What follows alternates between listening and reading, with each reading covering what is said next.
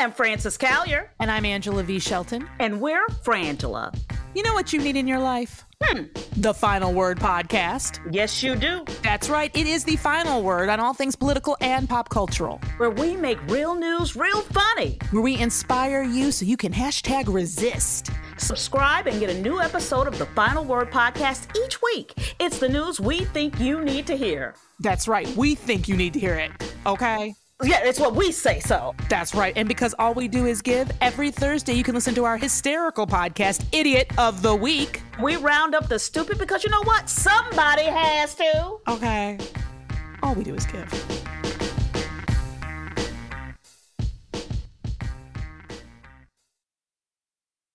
Hey, it's Kimberly, host of the Start Me Up podcast. If you like your politics with some loose talk and salty language, you're going to love my show. I interview the coolest people like Mary Trump, Kathy Griffin, and DNC Chair Jamie Harrison. The Start Me Up podcast has an easygoing, casual style and a strong emphasis on left leaning politics. We also have frank discussions about sex and more than a few spirited rants. Just visit patreon.com slash startmeup or wherever you get your podcasts and start listening today.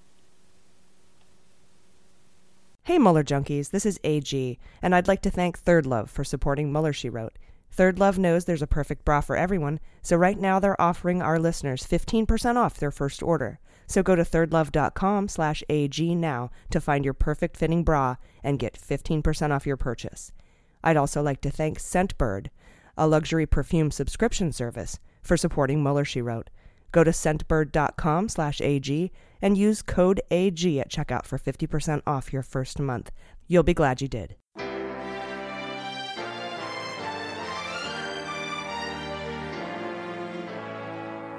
So, to be clear, Mr. Trump has no financial relationships with any Russian oligarchs. That, that's what he said. I, I, that's what I said. That's obviously what the, our position is. I'm not aware of uh, any of those activities. I have been called a surrogate at a time or two in that campaign, and I didn't have not have communications with the Russians. What do I have to get involved with Putin for? I have nothing to do with Putin. I've never spoken to him. I don't know anything about him other than he will respect me. Russia, if you're listening, I hope you're able to find the 30,000 emails that are missing. So, it is political. You're a communist. No, Mr. Green. Communism is just a red herring. Like all members of the oldest profession, I'm a capitalist. Hello, welcome to Mueller, She Wrote. I'm your anonymous host, AG, and with me, as always, is Jaleesa Johnson. Hello. And Jordan Coburn. Hello. And we are coming to you from the beautiful hotel, name redacted here, in Los Angeles for Politicon. Um, we have an amazing show for you this week. We are recording this from Politicon, so if, if the sound quality is a little bit different, it's because we've got this little mobile rig set up in our in our room here, and then we're going to be recording some stuff from the floor. Um, we'll have all kinds of pop in guests today. Jordan uh, is going to cover Trump's incredible interviews uh, this week. Was it just the Lesley Stahl one that you're covering? Yeah, the 60 minute interview. It, it's 60 minutes is enough. oh, it's honestly a masterpiece as far as Trump is concerned. Definitely. Yeah, they should call it the 60 year interview because Yeah. it just seems forever when he's on there. By masterpiece, I'm sorry, I have to clarify. I mean a perfect amalgamation of all of his faults. Oh, yeah. Yeah. Oh, yeah. In one place. It- That's all I mean. It's, Yeah, it's yeah. his One-stop magnum shop. opus. yeah. R- absolutely ridiculous. And My magnum opus. I can't even imagine him saying those words. Um, and uh, Jaleesa, let's see. You're going to cover uh, Kushner's taxes now, because remember a couple. I think it was maybe last week or the week before. Time goes so oddly. Yes. Um, what is time? uh, but he, you know, that had that whole New York Times 26 page article on on Trump and his father giving him a billion dollars over his life and never paying taxes and, and all these tax schemes and stuff. Well, they did one on Kushner Oh, this yeah. week, so you're going to cover that for us. I'm going to talk about uh, the recent arrest of who I consider to be a hero within the Treasury Department that leaked some suspicious activity reports to the press, uh, and the connection I found to previous reporting that, that we've done here on the show from Ronan Farrow. First, though, I have some corrections. Um, I referred to Brian Kemp, the uh, piece of shit Georgia Secretary of State overseeing his own election and actively oppressing voters in, in his race against Stacey Abrams for governor. I kept calling him Matt Kemp. Um, who's actually number 27 left fielder for the Dodgers. Six foot four, 210, drafted in the third round in 2003. Totally different guy. Um, sorry, Matt Kemp. I didn't mean to get you confused. Uh, he was with the Padres for a minute Oh, what a our little home yeah. team. I think he had a nice butt, if I remember. Anyway, um, that's objectification of men, which is fine with me. Also, um, while talking about the Alpha Bank communications with the Trump Tower server, I had mistakenly said that the Trump domain was taken down within hours of the New York Times publishing a story, when actually it was taken down within hours of the New York Times reaching out to Alpha Bank for for questions. So good catch there. That was a slight little thing, and and uh, but you're absolutely right. And Yeah. and I was like, oh, oh yeah, yeah, yeah. They didn't publish the story. They just called and asked questions, and that's but when the domain name came down within hours. So yeah, our listeners are smart, man. they They're on it. They're on top of us. They what do you even need us for if you know that? Um, so yeah. Anyway, good catch. Always, you guys are free uh, to send us corrections. Hello at Mueller She Wrote if you hear anything. Um, and you guys may have noticed that we have a full ad card now. So if you want to get ad-free episodes, you can become a patron by visiting patreon.com slash Mueller She Wrote. Totes worth it. Um, you get all the bonus episodes. You unlock all of them. There's like 80 now. Also totes. Totes. uh, yep. And, Totes uh, are totes worth it. totes. Mueller, she totes.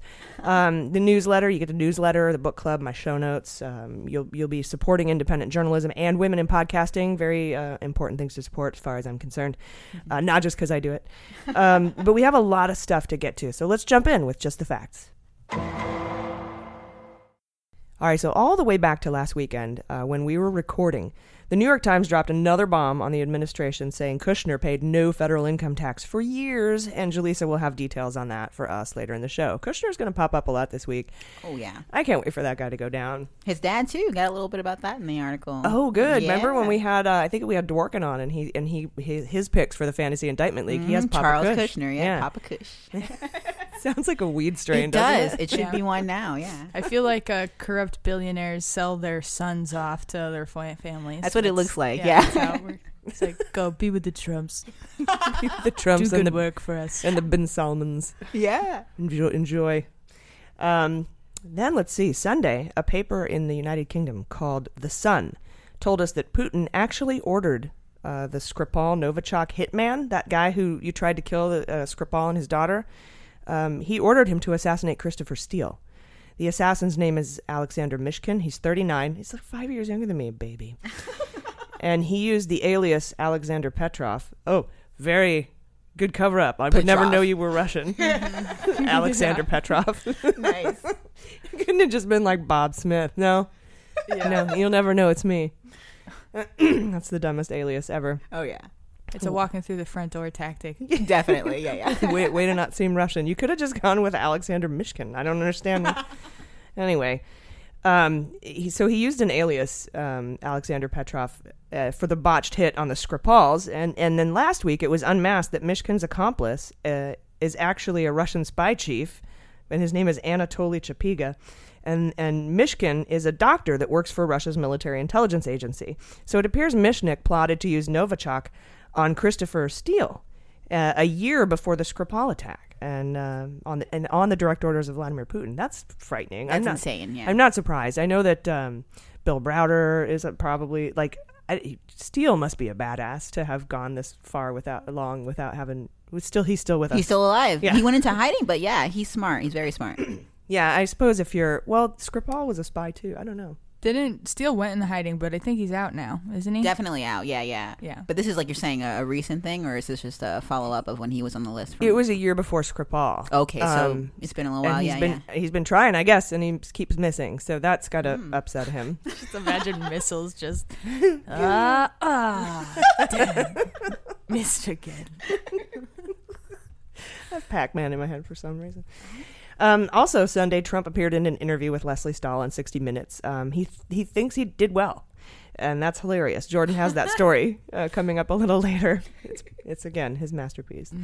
Uh, then Monday, we saw our friend Scott Stedman's name in the mainstream media. It's about time his name started popping up.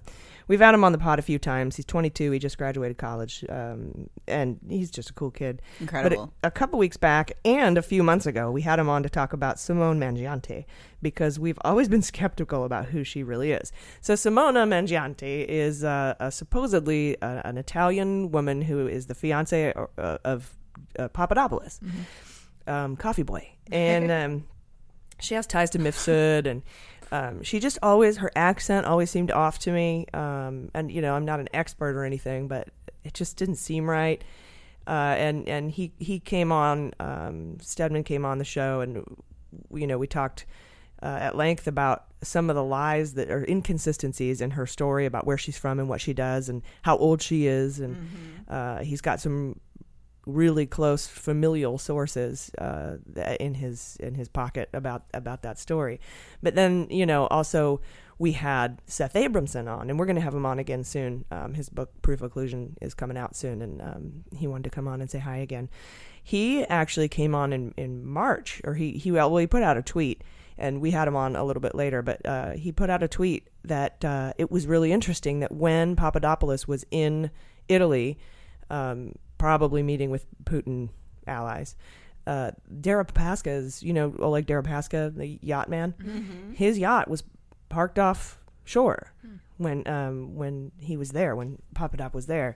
And uh, I just I just have this like party boat image in my head of Deripaska with a bunch of young sex coaches because Nastya Rybka was with him for a long time. Um, she's the one who she's the sex coach Mhm. who ended up in a Thai jail for um, apparently uh, soliciting sex in Thailand, which no one ever does, and um, like the capital of that. Oh yeah, it's like getting arrested in Vegas for gambling, right? Or Amsterdam for weed. Yeah, you, okay.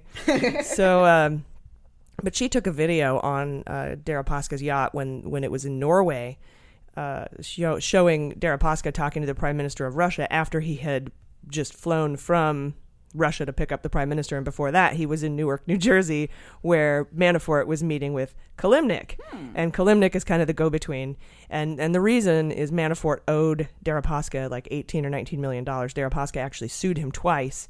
Uh, for that money, but then when Manafort got the job for free, working all good then, working with. Trump, they, he dropped the lawsuits, right? And there's actual written documentary evidence showing that Manafort was trying to make whole the debt with uh, That's Deripaska. right, yeah. yeah. So his "Can we make whole?" with briefings, and so all that went down. So that's Deripaska, and he's kind of got this penchant for young sex coaches. Yeah, yeah. Um, and uh, I, you know, more power to you, ladies. But that's kind of his gig, and That's I, his thing, yeah. I, and so when when Seth brought that up, that that he was offshore when um, Papadop was in Italy, and I'm wondering if that's when he met Mangiante.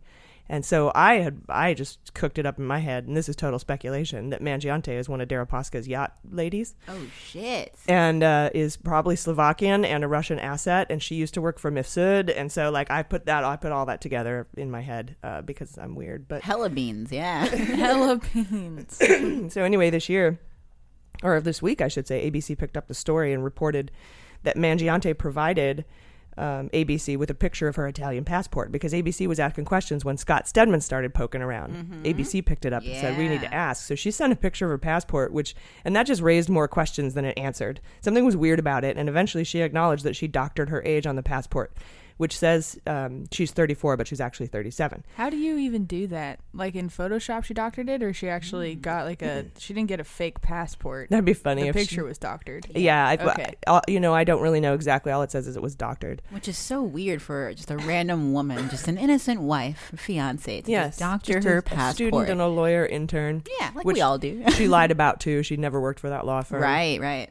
The law firm was like, "No, she's never been here," and she's like, "Yes, I was. And I was an intern. They don't keep records for that." And they're like, They "Yeah, said in yeah, no we do." capacity. Yeah. They're like we do keep records, and you've never been here. Yeah, Mm-hmm. at a law firm where they have really important classified information. I shouldn't say classified, but Which is you know, important. protected. Yeah, Yeah. that's That's what they do. yeah. Three years is such a weird way to.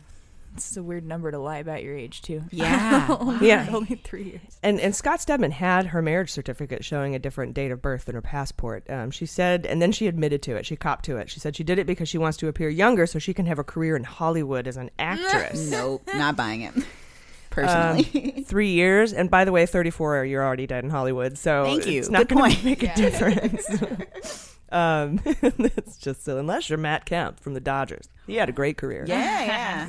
Not everybody's Betty White, I guess. well on into his thirties. She wants a career in DC as an actor. Oh, there you go. Yeah, yeah. Yeah, a, or, or Russian actor. um, so anyway, Mueller's been asking her if she's concealing any ties to the Kremlin because both her and Papadop have ties to Mifsud, like I said, who was acting as a Russian agent at the time, and Mifsud is still missing, and he could be deceased. We don't know where he is. He hasn't popped up on the radar yet. I, I really hope that like Mueller has him in a safe house somewhere, and he's gonna like Plot reveal the whole thing. twist, yeah. But now I'm getting way speculative. Uh, Forced him wow. to reunite with his son. yeah. Aw. He's- he- They're Aw. camping together, father son camping trip. Baby's like nine months older. And where's that baby from? No, I'm kidding. Good point. Yeah. Uh, also on Tuesday, no, excuse me, we haven't started Tuesday yet. We're going to start it now. Tuesday, Manafort asked if he could pretty please appear in court this past Friday in a suit, and crazy Judge Ellis told him hell no. um, if everyone else has to wear the prison jumpsuit to hearings, so does he. Um, basically, if you're um, going to a jury trial, you can wear a suit because they don't want to kind of taint the jury with a guilty, your guilty feeling by making you wear a prison outfit Right. like you march somebody out in stripes, you're going to be like, mm, I don't know if that guy. And so we're very big on innocent until proven guilty.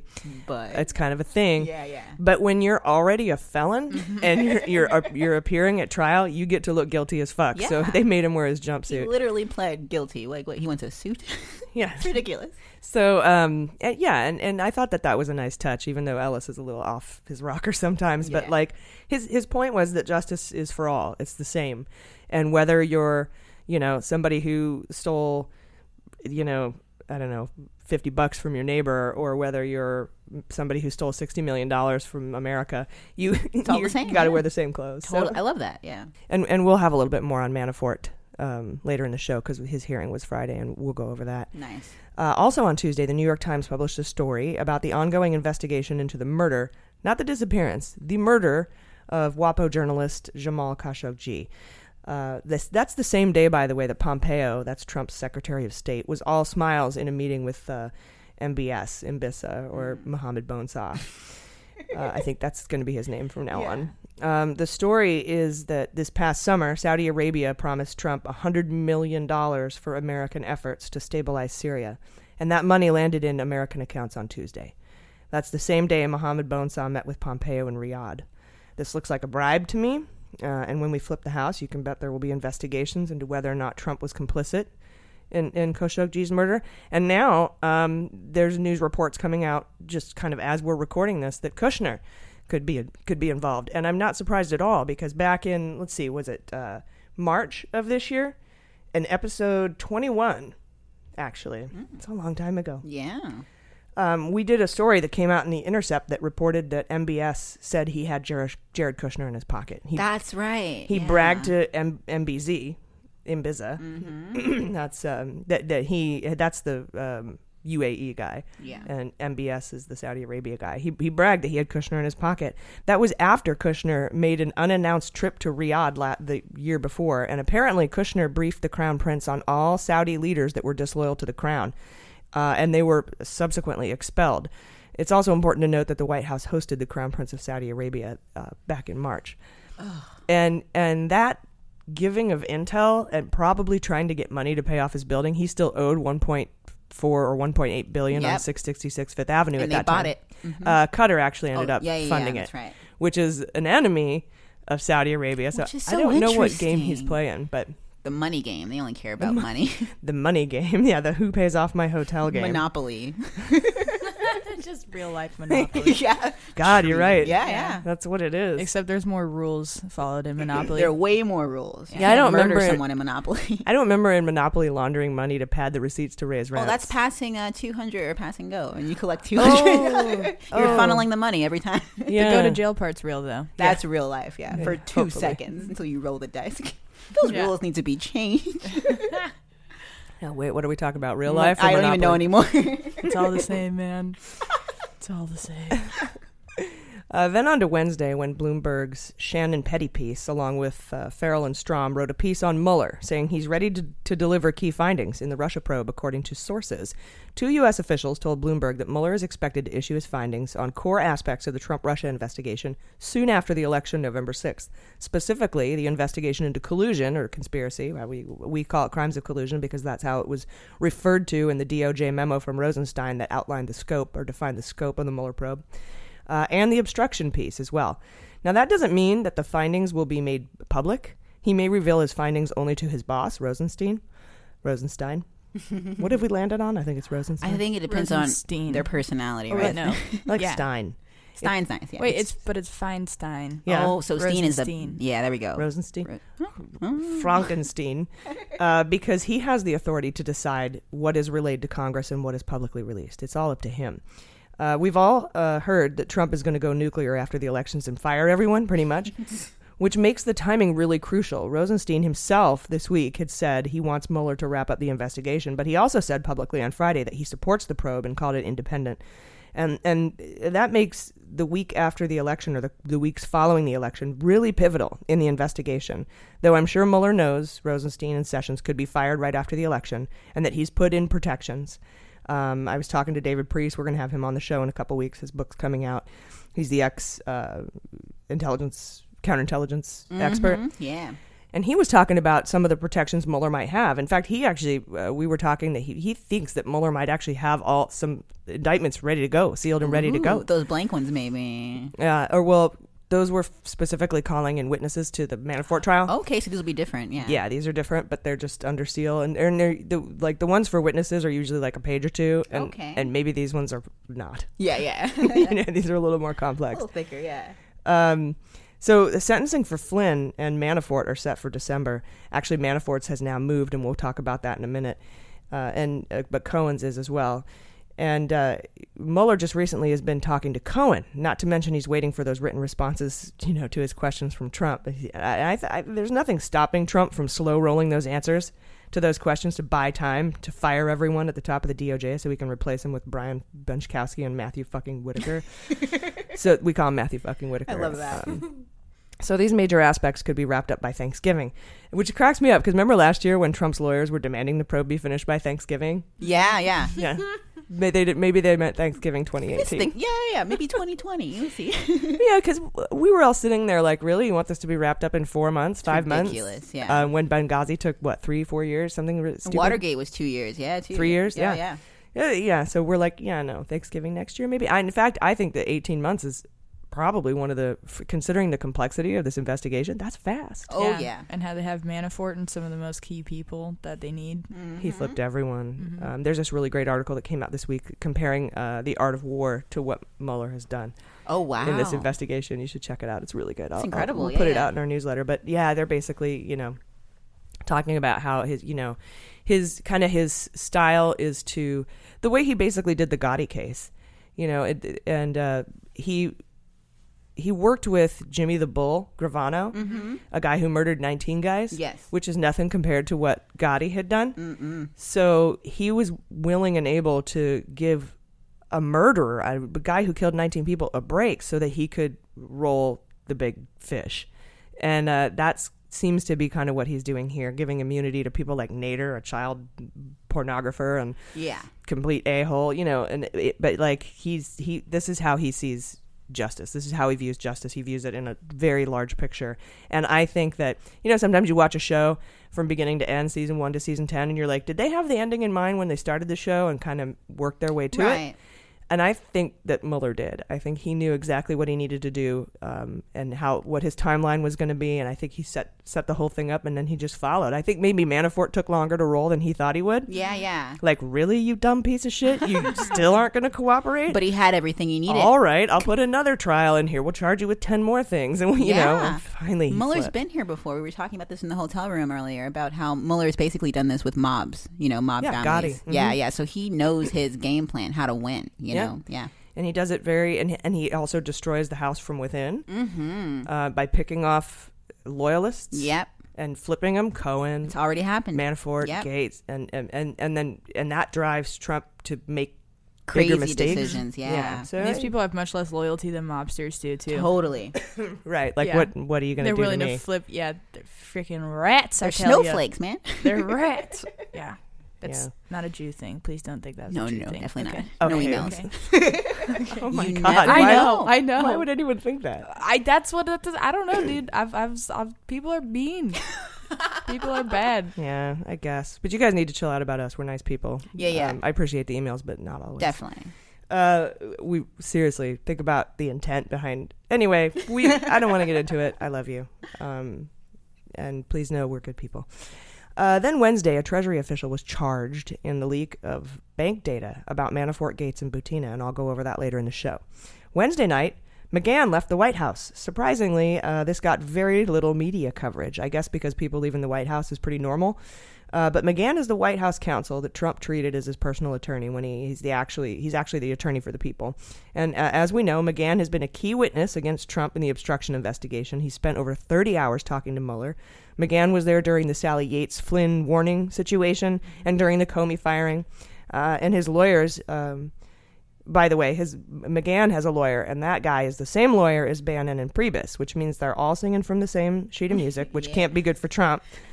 And uh, their attorney's name is Burck, and he was also the guy. Just a sidebar, he was the guy that uh, he's dubbed thousands of documents in the Kavanaugh confirmation as committee confidential. He was the private lawyer that did that, so that's weird.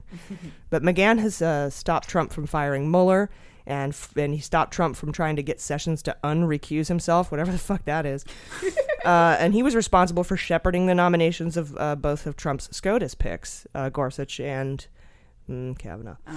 And now that Kavanaugh is confirmed, I imagine his job was done, and, and so he's out. Right. But he left without much fanfare. Uh, Maddow, Maddow didn't do her wall. Oh, that's right. She always busts out the wall. Yeah. Uh, also, Wednesday, we learned that Cohen had met with prosecutors investigating the Trump org and the Trump Foundation. So we knew he'd been talking with Mueller about Russia. He met with him a bunch of times. And now we're learning he's talking with the Southern District of New York prosecutors and the New York State Attorney General about their respective investigations into Trump's family businesses, including the Trump Organization and the Trump Foundation, which is his for profit and his nonprofit, but they're both for profits. Uh, Trump responded by belittling Cohen's role, saying, quote, he was in trouble for what he did for me. He was in trouble for what he did for other people. He represented me very little. There's trouble on both sides, is what he's trying to say. It's a very low level. and what he was is also a public relations person. okay. It's PR guy. Payoff porn stars guy. Ooh, nice. That's public relations, buddy? Okay. Yeah. Hmm. Yeah. Uh, so I mean, what his relations are is all relative, I suppose. You know what? Payoff porn stars is pops. You can say a little acronym there. Yeah. He's a popper. It's not gonna stick. It's not gonna happen. I can see where you're going, though. Thank you. All right, see, let's see. Uh, also, Wednesday, it appears that Glenn Simpson from Fusion GPS, remember this guy? And Mhm. his lawyers were back on the Hill, having been asked to appear in front of the House Judiciary on Tuesday. Simpson and his lawyer refused to answer questions. They're like, hell no, saying the hearing was a farce and the House Republicans on the committee were simply trying to badger Simpson to obtain false evidence so they could bolster their false claims that the dossier, which Simpson worked to assemble with Christopher Steele, is not credible. They've been after this the whole time. This is their one thing. They have like one thing left, and this is it. And, and it's still nothing has been unsubstantiated in the dossier. But the Republicans are saying um, nothing's been substantiated, and we're saying nothing's been disproven. Yeah, we're Um, just we're on such opposite ends.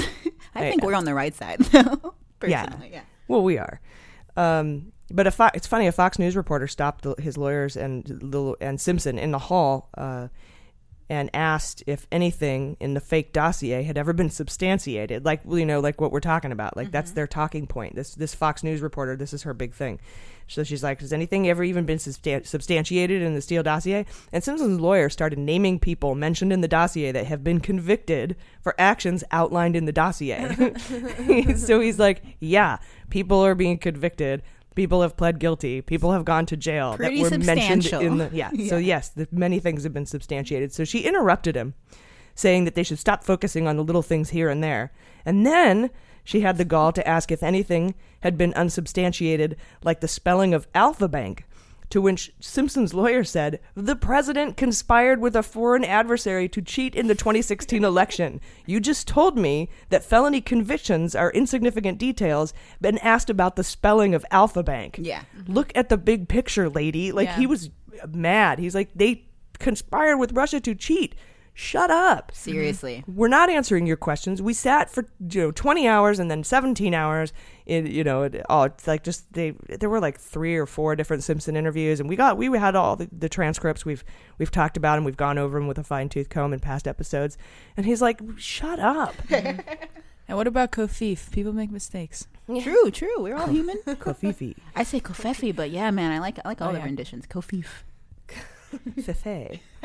Kofifi. Kofiv. Yeah, I think you're right. There's an extra V in there at the end, isn't there? Right? Kov.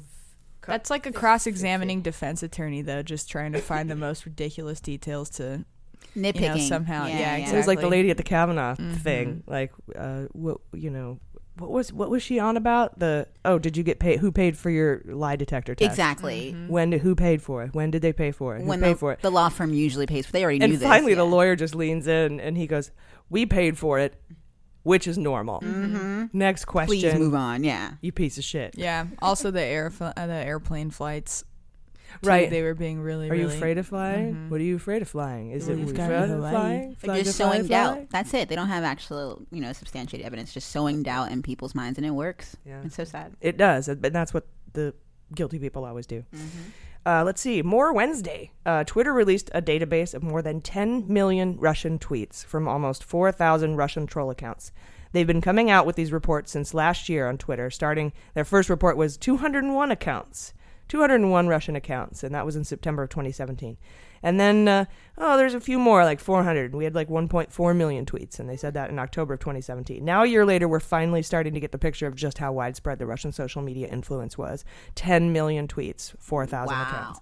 And, and that's probably going to get bigger. Oh, it's gotta. Yeah. Still Wednesday, it appeared that uh, Trump and Saudi Arabia are going to blame a Saudi general for going rogue and killing Khashoggi. Uh, Trump has been laying the groundwork for this alternative story all week, and now it appears the Crown Prince is parroting what Trump says. Um, first, it was a flat out denial. Now they're blaming a rogue actor. Sound familiar? Oh yeah. It's like when Putin denied interfering in the election, and then he blamed a rogue Chinese guy or a 400 pound guy in his bed somewhere.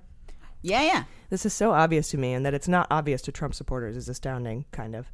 Uh, the most interesting thing about uh, the rogue Saudi general, his name is Ahmed Asiri, and he also just happens to be the guy that Nader, child molester, was dealing with on an election interference uh, case, or you know, working with him to to fund uh, interference, Russian interference in the election. So now it appears that Trump and Mohammed Bonesaw can kill two birds with one stone, quite literally. They can saw two birds with one bone saw. Yeah, they can, you know. Just doesn't roll off the tongue. Dismember two birds with one bone. There saw. you go. Uh, so they have a fall guy now for Khashoggi, and they can take out an operative that helped Saudi Arabia cheat in the election on behalf of Trump. Insanity. all at the same time. And then more stuff came out this week about Khashoggi.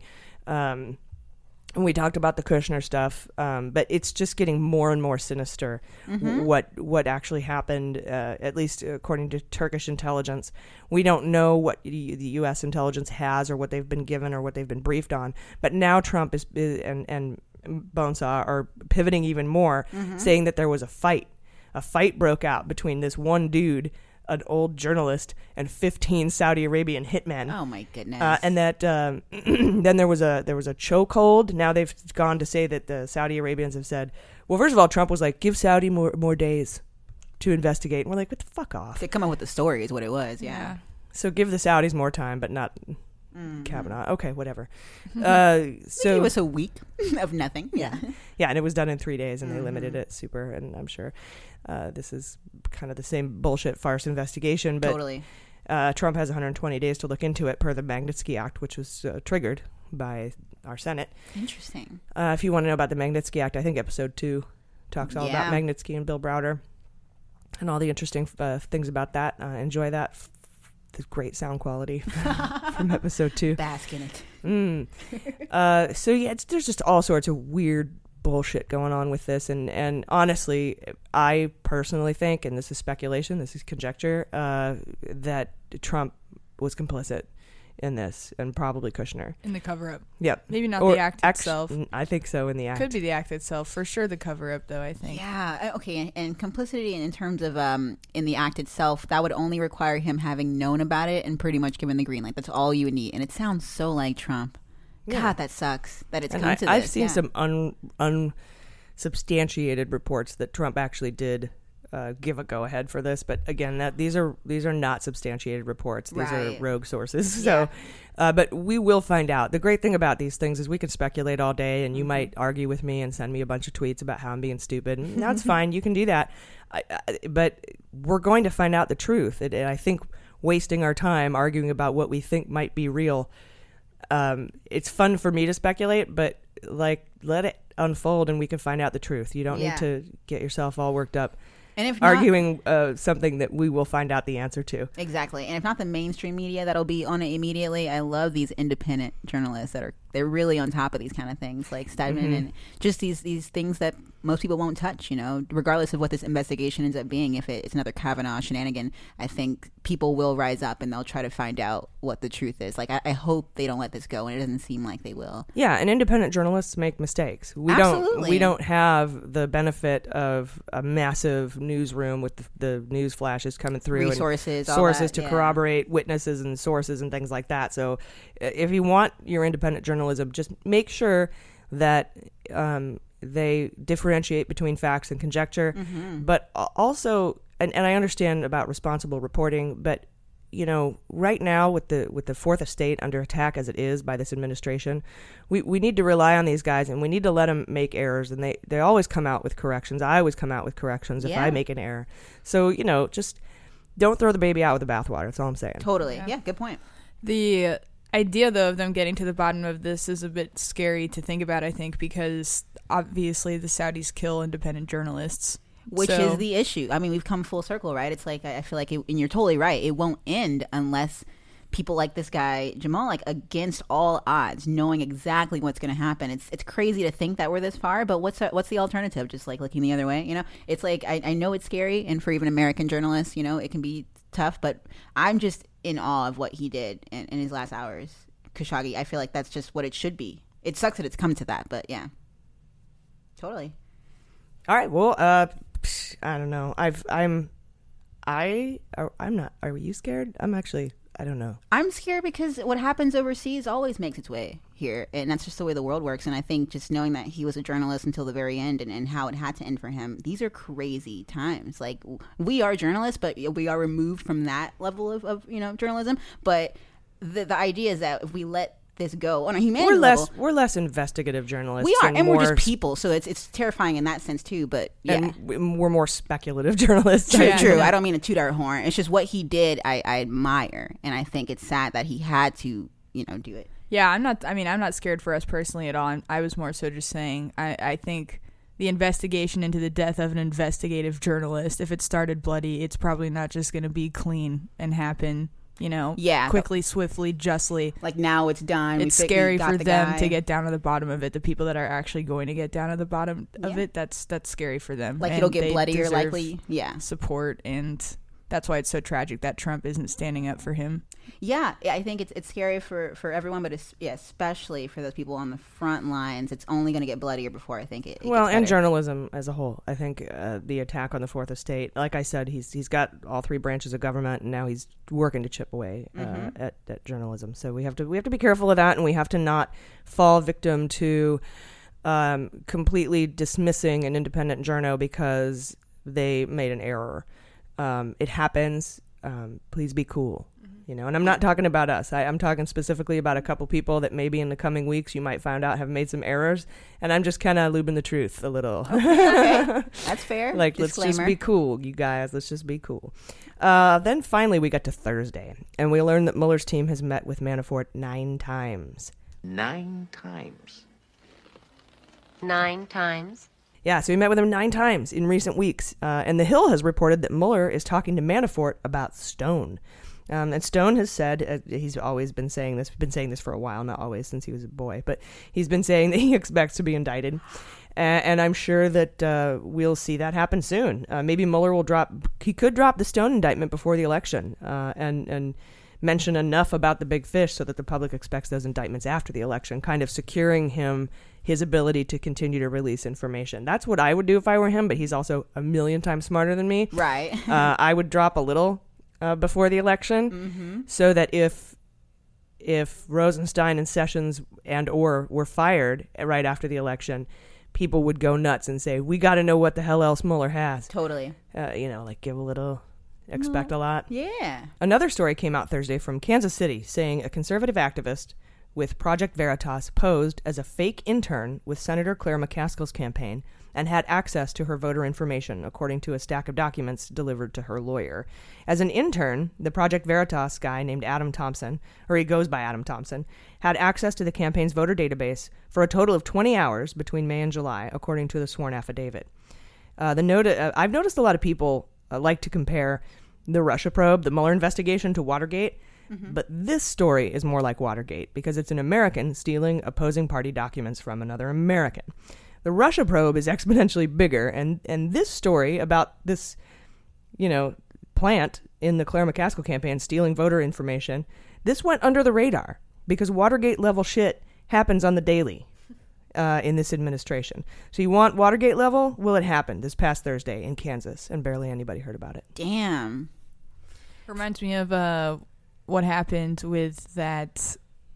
Well, I forget the name, but it was basically when the, the someone someone from one of the parties stole information from the other party in the Senate confirmation hearings. Oh yeah, yeah. Oh, the Miranda papers? Yes, reminds me of that. Yeah, that was for confirmation stuff. Friday, we learned that Rosenstein will face congressional questioning in private by. It is Rosenstein. Uh, will face congressional questioning in private by. This is Oh, this is? is what happens before 9 a.m. I w- yeah, I was just gonna say. I think actually maybe I've heard that it's Rosenstein and Feinstein. I think that sounds right. I think they're both too. Steins. Really? Yeah. Let's just mix it up when we feel like it. Yeah, it's got an I in the second position, so you you would use the I sound for Rosenstein. They know who we're talking about. they do. Uh, get, just get over it. Uh, anyway, he'll face congressional questioning in private by a Republican and Democratic uh, group of leaders from both the House Judiciary and House Oversight committees on the Hill next week. And this is for the wiretapping issue, McCabe memo shit. So a transcript will be released once it's completely scrubbed by the intelligence community, which has to be approved by the White House. Uh, and that raises a lot of red flags for me, like especially since Mark Meadows, a huge asshole from North Carolina, and head of the House Freedom Caucus is who he is. He called for Rosenstein to resign again this week. That Oh. guy Mark Meadows is a piece of shit. Ugh. Anyway, we got a felony Friday this week, you guys. Main Justice in the Eastern District of Virginia announced they are bringing criminal charges against a Russian operative named Elena Khusyaynova. Uh, she's been charged with conspiracy to defraud the United States because she managed the finances of, quote, Project Lakhta. Not Latka, Lakhta. Okay. So it's not a potato pancake. Sounds like locked up. Yeah. Uh, anyway, this is a Russian influence operation designed to sow discord in the United States by pushing misinformation online about a host of divisive political issues, including gun control, the Confederate flag, immigration, and even the NFL anthem protests. Oh shit. Jeez. So she, um, now this has not got anything to do with the Mueller investigation. I've looked and I've looked and I've looked, and it doesn't seem like it was referred by the Mueller investigation. But I take, and this is this is person interfering in these midterm elections, Mhm. not 2016. Right. So I take great comfort in knowing that the Department of Justice um, is looking into this Seriously, yeah. and is catching people who are interfering in this election. That brings me joy. Yeah. So So what's the deal on the fantasy indictment points? We'll get there. Oh. we're going to cover that in the Yeah, fantasy no indictment link today. uh, also, Friday, Manafort had his day in court and apparently came in a wheelchair. His lawyer said uh, his incarceration is affecting his health, and apparently his foot was swollen from a poor diet. Uh, like I guess we're, what were we, can, we like speculating was gout or something? Yeah, yeah, something when his luxuries are gone and just his foot just starts swelling from all the lies. Like from the lies, it's lies gout. Got to go somewhere, man. he usually can purge himself if he fills himself up. Oh, that's what. I remember now what we were saying before. Something, something about uh, like ferret's blood. He, Oh. he doesn't have access to the ferret's blood. Oh, He's yeah. been drinking to purge himself of all of his sins. God, that's perfect. he flagellates with ferret's blood. I love it. Uh, anyway, yes, we're making fun of an infirmary, whatever. Um, and crazy ass honey badger Ellis said, "Well, I didn't put him in there," uh, which is so he rolls him in. He's like, he's very sick. He can, he does not. He's had bad nutrition, and he's his foot is swollen. He can't walk. And Ellis is like, I didn't put him in jail, uh, which is great because he didn't. Remember, it was Judge Amy. Oh, um, that's right. Miss Jackson, if you're nasty. She's the one who uh, I think I think it was her revoked his bail and, and tossed him in the, the clink for foldering Mhm. with Sager. Mhm. Anyway, not Nader, That is not cold. Sater, I'm glad. That's right. but They're Sager. different. Yeah, yeah. but they all folder. Yeah, I'm, I'm. I'm glad Ellis is at least consistent in his dickery. Yeah, exactly. Um, and- be an asshole. Right. So he he said I didn't put him in jail. Fucking crazy ass bitch. and then he uh, we got to get Randall back on here to narrate. Um, we had uh, Randall from Randall's Animals. You know, crazy ass honey badger did our narration for the Manafort trial. If you if you watch the Manafort megasode or listen watch. Um, you can watch it on YouTube. Yeah, it's Uh, a still picture for two hours. but you listen to that, I think that's where we have Randall on, and he goes over the entire Manafort uh, Virginia trial. It's pretty great. We're gonna have him back on when he uh, has his day in court. So he, so here's a couple things happened in this hearing. Um, f- uh, first of all, his sentencing was set for February eighth, my mom's birthday. Happy birthday, mom! Um, interesting, considering it comes after Dems would get the gavels back. Uh, if we retake the House November 6th, please vote. Uh, don't uh, count on it. You have to make it happen. And Ellis dismissed the 10 charges that were not decided in the Eastern District of Virginia case because of that one hung juror. Remember how uh, he was had 18 counts, he was found guilty on 8 and then they had to dis or they, well they were m- declared a mistrial on 10 of those counts Mhm. because there was one juror who who wouldn't Buzzkill. Yeah. Who is? One buzzkill. yeah, not the Buzzkill. rural juror. She was on board. But. the rural juror was on board. rural juror, and uh, I, I I just thought it was uh, It's perfect. It was interesting that like this technique because Mueller wants to have those ten counts in his back pocket so he can see how well or what to what level uh, Manafort cooperates. And he's like, if you do good, if you're a good boy, I can dismiss these 10 charges. If you're a bad boy and we don't get these convictions, then I can retry these 10 charges and probably win because only one person was hung up on it and it was in the Eastern District of Virginia. And that guy was probably a Trump supporter. So, Props to that guy though. At least that's the reason why they can even keep that jury system Exactly. because the guys Yeah. like him Yeah. that will make yeah. So as, Definitely. as annoying as it is, It's American respect. democracy, what it should be. Uh, whatever. Unless well, because he voted, he he he he said he was guilty on the other counts at least. So he's not Yeah. just the one guy being like, nope. Exactly. That's true. We Yeah, did get eight counts. Mhm. Um, so he, so Judge Ellis wanted, uh, crazy ass honey badger judge wanted Mueller to make up his mind because you usually have 30 days after a trial to decide whether you're going to retry any hung counts. And so Mueller asked for an extension because he's working out this plea agreement and he got his extension, but now crazy ass honey badger is like, no, I need it now. Mm. and so he had to come into court on Friday and and make a decision. And so what they decided, from what I can tell, because I've read several different reports on this, I've even read that Manafort pled guilty to the ten counts and they could be dismissed later, but that's not what happened. Those ten counts were dismissed. Uh, and I believe they were dismi- They were asked if they could be dismissed with prejudice, which means we can bring them up again if we want. Oh. Um, and I don't have a clear answer, and maybe you do. If you do, tweet it at us at Mueller. She wrote. I don't have a clear answer as to whether or not Judge Ellis granted the with prejudice part. Um, it was kind of unclear, and I was hoping that last night on Maddow she would have the script and she would do a table reading, but she didn't get the transcript, and it was actually um, she was not even there. Yeah, kind- Joy was there. I'm and hoping, she's supposed to be here, so she must have flew straight out of New York. I'm hoping that it's because Maddow's going to be here, but she's probably canoeing. Dude. Because she canoed to Politicon, just like a little Dude, puddle, oh just my roll right up. She just rolls up in the bay. Like What around- There's no bay here, but if there was, like through the Panama Canal. Exactly, yeah. get the Bering Strait. That'd be amazing. Pass. Is that she going to go to Cape? She Cape of, can't be straight, man. Cape of Good Hope. That was a lame one gay foot joke. up on the tip of the canoe. oh gosh, that's funny. That's just a great image. Does she have a like a triangle hat, a three corner hat? Yeah. gotta. It's the only way. The wind is blowing. Her hair would be blowing if she had any. just imagine. Just But her neck is so aerodynamic that nothing. Oh, you're right. She just cuts right through like the a wind. blade, yeah. It's like a rudder. God. All right, uh, whatever. anyway, that's uh, February eighth is when Manafort gets sentenced. Um, that's a long time from now, so that gives him a lot of time to deal with stuff. The ten counts were dismissed. Then later on in the in the hearing, uh, Manafort pled guilty to two counts in his D.C. trial. Uh, because they had a deal in the cooperation agreement. I don't know if anybody noticed this, but they had a cap of 10 years um, of prescribed sentencing from anything that came out of the DC trial if he fully cooperated. So they picked two counts that come up to 10 years. Mhm. Um, and uh, that, that he, ple- he pled guilty. He pleaded guilty to them. Pled, pleaded. I know it's pleaded. Um, it's just so hard. Um, English. so he, he pleaded guilty to those. And. Um, I guess I guess that's it. There is a status report due from both teams uh, on November 16th, so we'll see what happens then. Uh, but it's going to be interesting. a lot of shit's going to go down in November, you guys. So Yeah, my birthday. Yeah, when is it again? The 19th. all of Yeah. November. All of November. My yeah. sister's the 18th. That's right. We talked about Scorpios. Oh, nice. I This dynamic makes more sense now. Uh-huh. Oh, yeah. it's very familiar for for AG. Um, I uh, it's in, it's it's. I, I don't know if I'd say I'd like it, but they're definitely giving him the full prison treatment, lack of health care included. It would Yeah, seem. yeah. His foot's just Lack of swelling up. Like Jesus Christ, that is fucking horrible. But that shit happens all the time. Yeah. Well, if you're an extravagant bourbon drinking, veal consuming, pate, Mm-hmm. a, a foie gras guy, and then you stop that diet, Yeah. you get worse before you get better. Yeah, that's Oh, true. yeah. He has Uh, a it- it's duck deficit. Duck deficit.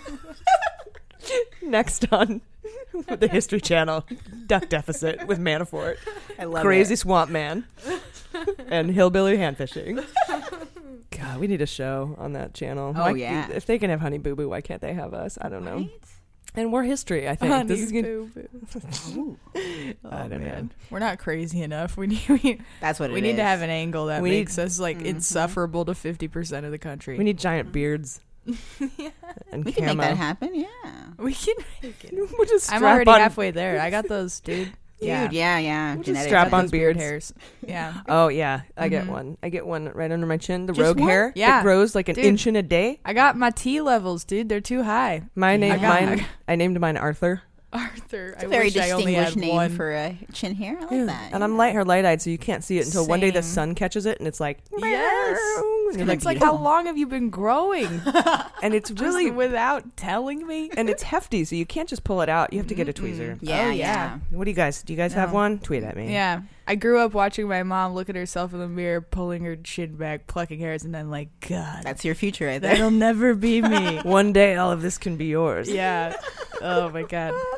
Beautiful woman. Oh. Yes. Beautiful beard. Well, sometimes we get Hot mama. Yeah. we get bio bonuses, but then we have setbacks. the universe and again. demands balance. Yeah. It really does. I mean, I'm perfect in every way except for Arthur. Mm-hmm. So what are you gonna do? True, true. Yeah, I got like Arthur, Jim, Buck, and Joe. Is there any Deborahs? No Deborah's. Okay. No. I'm hoping for one. You know what? It's getting When you crowded. get one, should, can we have a gender reveal party? Yeah. Yeah. Congratulations, you're a boy now. I'm here. Oh God. you get a new rogue hair. You have a rogue hair shower. oh gosh, you guys. We'll be right back. Hey Mueller Junkies, AG here. I wanted to talk to you a little bit about the perfumes and colognes and scents that you wear because I'm the kind of person who I don't have like a signature or like one scent that I always wear. I like to mix it up because I have different moods. And I like to, you know, I just like to have choices. And the problem that I find with buying conventional perfumes is that I have to go into the store and I have to buy a huge bottle for a zillion dollars and it just and it's the one that I have and I can't afford any for a while. So I have this one scent and that's it. The solution is here. It's called Scentbird and I love this. And here's what Scentbird does. They have 450 designer brands, everything you could ever want, and you get to choose one every month. You get to try exactly the brands you want. I just got Crystal, which I love, um, by Versace, and it's like the real deal. So you get you you get to have different scents that you can take with you, and I, I love them. And you get a 30 day supply. That's 120 sprays. You always smell amazing, and free shipping all the time. So go to scentbird.com/ag. Use my code AG at checkout for 50% off your first month. That's Scentbird, S C E N T bird.com/ag. So sign on and smell awesome. All right, welcome back. Hot notes. All right, today Jordan is going to tell us about Trump's swan song interview with Lesley Stahl on 60 Minutes. But first, Jaleesa, you have a big story about how Kushner doesn't pay taxes. Shocker. Oh, yeah. Very shocking. so, last week, the New York Times published an article called Jared Kushner Paid No Federal Income Tax for Years. And No. Why? Just, oh my gosh. So, this information was provided by confidential documents indicating that Kushner paid little to no income tax from 2009 to 2016. And this was likely achieved through his family's real estate empire. So, over the past decade, Kushner and Co. have spent literally billions of dollars buying real estate. And despite the failings of their individual businesses, Kushner's personal net worth has quadrupled to nearly $324 million. So, he basically made a shit ton more money while paying no income tax for 10 years. And according to the documents, Kushner's low tax bills are the result of a common tax minimizing maneuver that generates millions of dollars in losses for him. However, these losses were only really losses on paper. Clearly, he actually made a lot of money. And this particular tax benefit is called depreciation. So that's a loophole that lets real estate investors deduct a portion of the cost of their buildings from their taxable income every year. For example, in 2015, Kushner pocketed $1.7 million in salary and investment gains, but that's not even including his $8.3 million in losses that year. So, in theory, depreciation is supposed to shield real estate developers from having their investments whittled away by wear and tear on their properties. However, in practice, it's just a big money giveaway for developers like the Trump family. Yeah. Yeah, and the law wrongly assumes that these buildings will lose value every year when in fact these fancy buildings, many of them often gain value. Yeah, so when Democrats say we need to close corporate tax loopholes, it's shit like this. Exactly. Super rich people taking huge losses, carrying them forward, depreciation, Mhm. and not paying taxes. Totally. And then you, the the you know the person who doesn't get to do these crazy stupid business deals and lose a shitload of money, you have to pay the taxes for the country. Exactly. So that's what we mean by co- closing corporate loopholes. It's Definitely. shit like this. Yeah, you nailed that.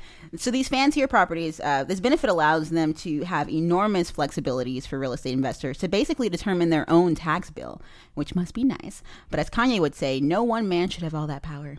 I just try to slip in Kanye whenever I can when AG's not looking. Let it die, Jaleesa. so for the record, nothing. Let him go, man. It's so hard. Let I him go. struggle with the old Kanye. Keep the old Kanye in your heart, and then let the rest. let is the rest just- of shit go. Yeah. Good point. Good point. It's like you know, I mean, he had a psychotic break, basically. Mm-hmm. Sometimes I don't know. I love that you still love him though. Well, I, I, just you're lo- a kind person. That quote's from like ten years ago, so he was he was yeah, yeah. in a very different place. Oh, way, way Yeah, different. Yeah. so I mean, I wouldn't know, but Well, it seems know, like it. Yeah, yeah. I saw him on TV. That's all. So basically, uh, nothing in these documents suggests that Kushner broke the law. Just that we have shitty laws that shitty people are taking advantage of. So, in fact, just last year, the White House pushed for a huge revision of the country's tax laws that expanded the benefits of these loopholes, pretty much um, like depreciation. And Victor Fleischer, or Fleischer, who's a tax law professor at UC Irvine, said, "quote The Trump administration was in a position to clean up the tax code, and they even promised to get rid of the complexity that certain taxpayers use to their advantage. But instead, of course, they doubled down on those provisions, especially the ones that benefited them the most. So the documents reviewed by the Times were created essentially by Kushner himself as part of a financial review by an institution that was considering lending him money. So that's how this came out. Yeah, yeah. Always caught with the money lending. So there's over 40 pages in this document, um, or these documents, all describing his business dealings, earnings, expenses, and borrowing from 2009 to 2016. And they also contained uh, info that was taken from Kushner's federal tax filings and some other data provided by his advisors. And they also have a whole lot of info on him that I, I doubt he was planning to release to the public. And most of these documents were created just last year, so they're fresh. And the main point of this article, it seems, besides exposing the truth, uh, was to expose the disturbing trend that Kushner shares with Trump regarding the, the avoidance of federal taxes. And according to these documents, even Jared's dad, Charles Kushner, is mixed in with this because of Papa his role. Oh yeah, Papa Kush. so like most real estate firms, Kushner Companies passes all their tax obligations to their owners, who then incorporate them into their personal tax returns. And in this case, that would be Jared and his father.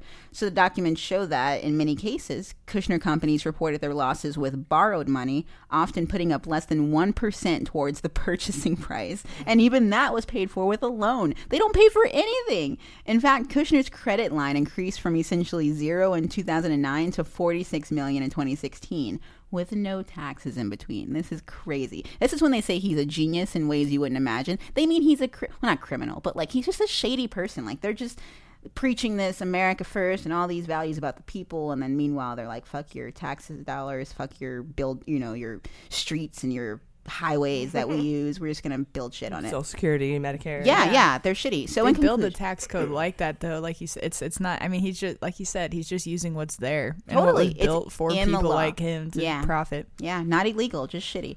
So, in conclusion, Kushner and his friends are getting tax reducing losses for spending someone else's money, which is, like we said, totally legal because last year's tax legislation eliminated that benefit for all industries but one real estate.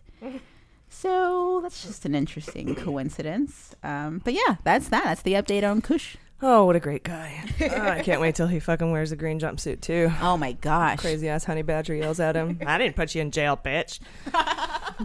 His little weaselly fucking face. I just want to Yeah, I don't like him. Mm, Actually, I want to. I want to pinch his cheeks. It's kind of adorable. But I True. and I then hate that slap guy. him. Oh. Manafort? No, we're talking No. about Kushner oh, now. yeah, yeah, yeah. oh, okay. Yeah, he is like an evil teddy bear. Yeah, if he was a nice guy, he'd be like uh, Trudeau, you know, or Trudeau. Um, Oh, I thought you said Trojan. no, yeah, yeah, I pronounced his name wrong. Is it Tr- Trudeau? Trudeau. Trudeau. Yeah, I think Kushner would look more like that in my eyes if he was a good person. It's a I cute think little Trudeau button could face. take Kushner. Oh, totally. He's like that evil porcelain doll in that movie, The Boy or whatever that grew up. Mm-hmm. That's what he looks like. To me, he's more like Michael Cera and uh, what's that movie with the kids that go to the party? Uh, Oh, super bad. Yeah, yeah, yeah. Movie Any Michael Cera movie, I can see him. Yeah, That's kind of like track star accidentally gets a girl pregnant. Super Juno. goofy. Yeah, oh, I love Juno. Yeah, something like that. Quotable. Any movie. Michael Cera movie really works. Is that his name, Michael Cera? Yeah, yeah. Ooh, he should play Kushner in out. the Mueller movie. Check me out. Yeah, I That'd think be he would be a good one. Mhm, Or yeah. now that uh, Seth has lost all that weight, he could do it too. Oh yeah, either one. Also, Jonah Hill. Yeah, James that's Franco. That's who I. Yes. Mhm. Yeah. No, I was thinking of Seth. Y- Yes, Jonah Hill. Also. Oh yeah, yeah. he freaks me out when he's skinny. He I like it. is facing that every day, I think. I mean, I just don't trying wanna, to better I don't want to himself, bag on guys. him. I appreciate it. I mean, you know, I, I know what it's like, You man. look weird when you're healthy. What's what's going on? you okay, man? it's it's weird. San Diego. That's why I love San Diego. I feel I'm, you. I'm an eight down there. I'm a six up here in LA. So you know, you got it. It sucks. It's hard. Shout out, find It's me on. Tinder. Yeah. Yeah. All right. Well, hey. Shout out. Find me on Tinder. I'm here this weekend. Uh, so, Jordan, tell us about the amazing Trump interview with Lesley Stahl on 60 Minutes. yeah, so Trump said some pretty horrible things. Uh, I'm just going to go through the highlights or lowlights, You I should say. said pretty horrible things, and then it was over. Bye. and that's all, folks. No, um, okay. So earlier this week, he sat down with Lesley Stahl. They had an interview, and it was first. So I watched the interview, then I read reread the transcripts. Reading the transcripts is hilarious and sad at the at the same time because you see so many dashes where he where she's being interrupted, and there's so few cohesive sentences that are even in that transcript. It's it's like a blurb and then another blurb and then a blurb and then another blurb. Them just trying to have an actual conversation. If you look at any of the other 60 minutes interviews with any other president, it's a full fucking sentence Wow. like a normal human speaks respectfully Mhm. with another. That's So, crazy. Yeah. Um so that's what that's about how it went. So I'm just going to go through all some of the topics that they were talking about. First, first Trump on climate change. He says that he thinks climate change is real, but he doesn't know if it's man-made. This is a story that came out. We heard it. They were talking about it on NPR a lot. He says that he's uh, essentially reading between the lines. He's afraid to say that it is man-made because he doesn't want to lose billions of billions of dollars in jobs. But that's so that's so ridiculous because a clean energy sector would create so many jobs if it was actually functioning as it needs to for us to meet our Exactly. carbon neutrality goals. Ask Rick Perry in Texas. He, he Mhm. took it all to wind, and, and he made a shitload of money doing it. 100%. Uh, there's money in it, and and uh, that, but that's not the motivation behind it. He, there, you have to just know where the motive is. If you've ever watched uh, Murder She Wrote, you got to look for the motive, and the motive here is that big oil is where a lot of these rich guys have their money, Right. and a lot of the Russian oligarchs have their money who own this administration.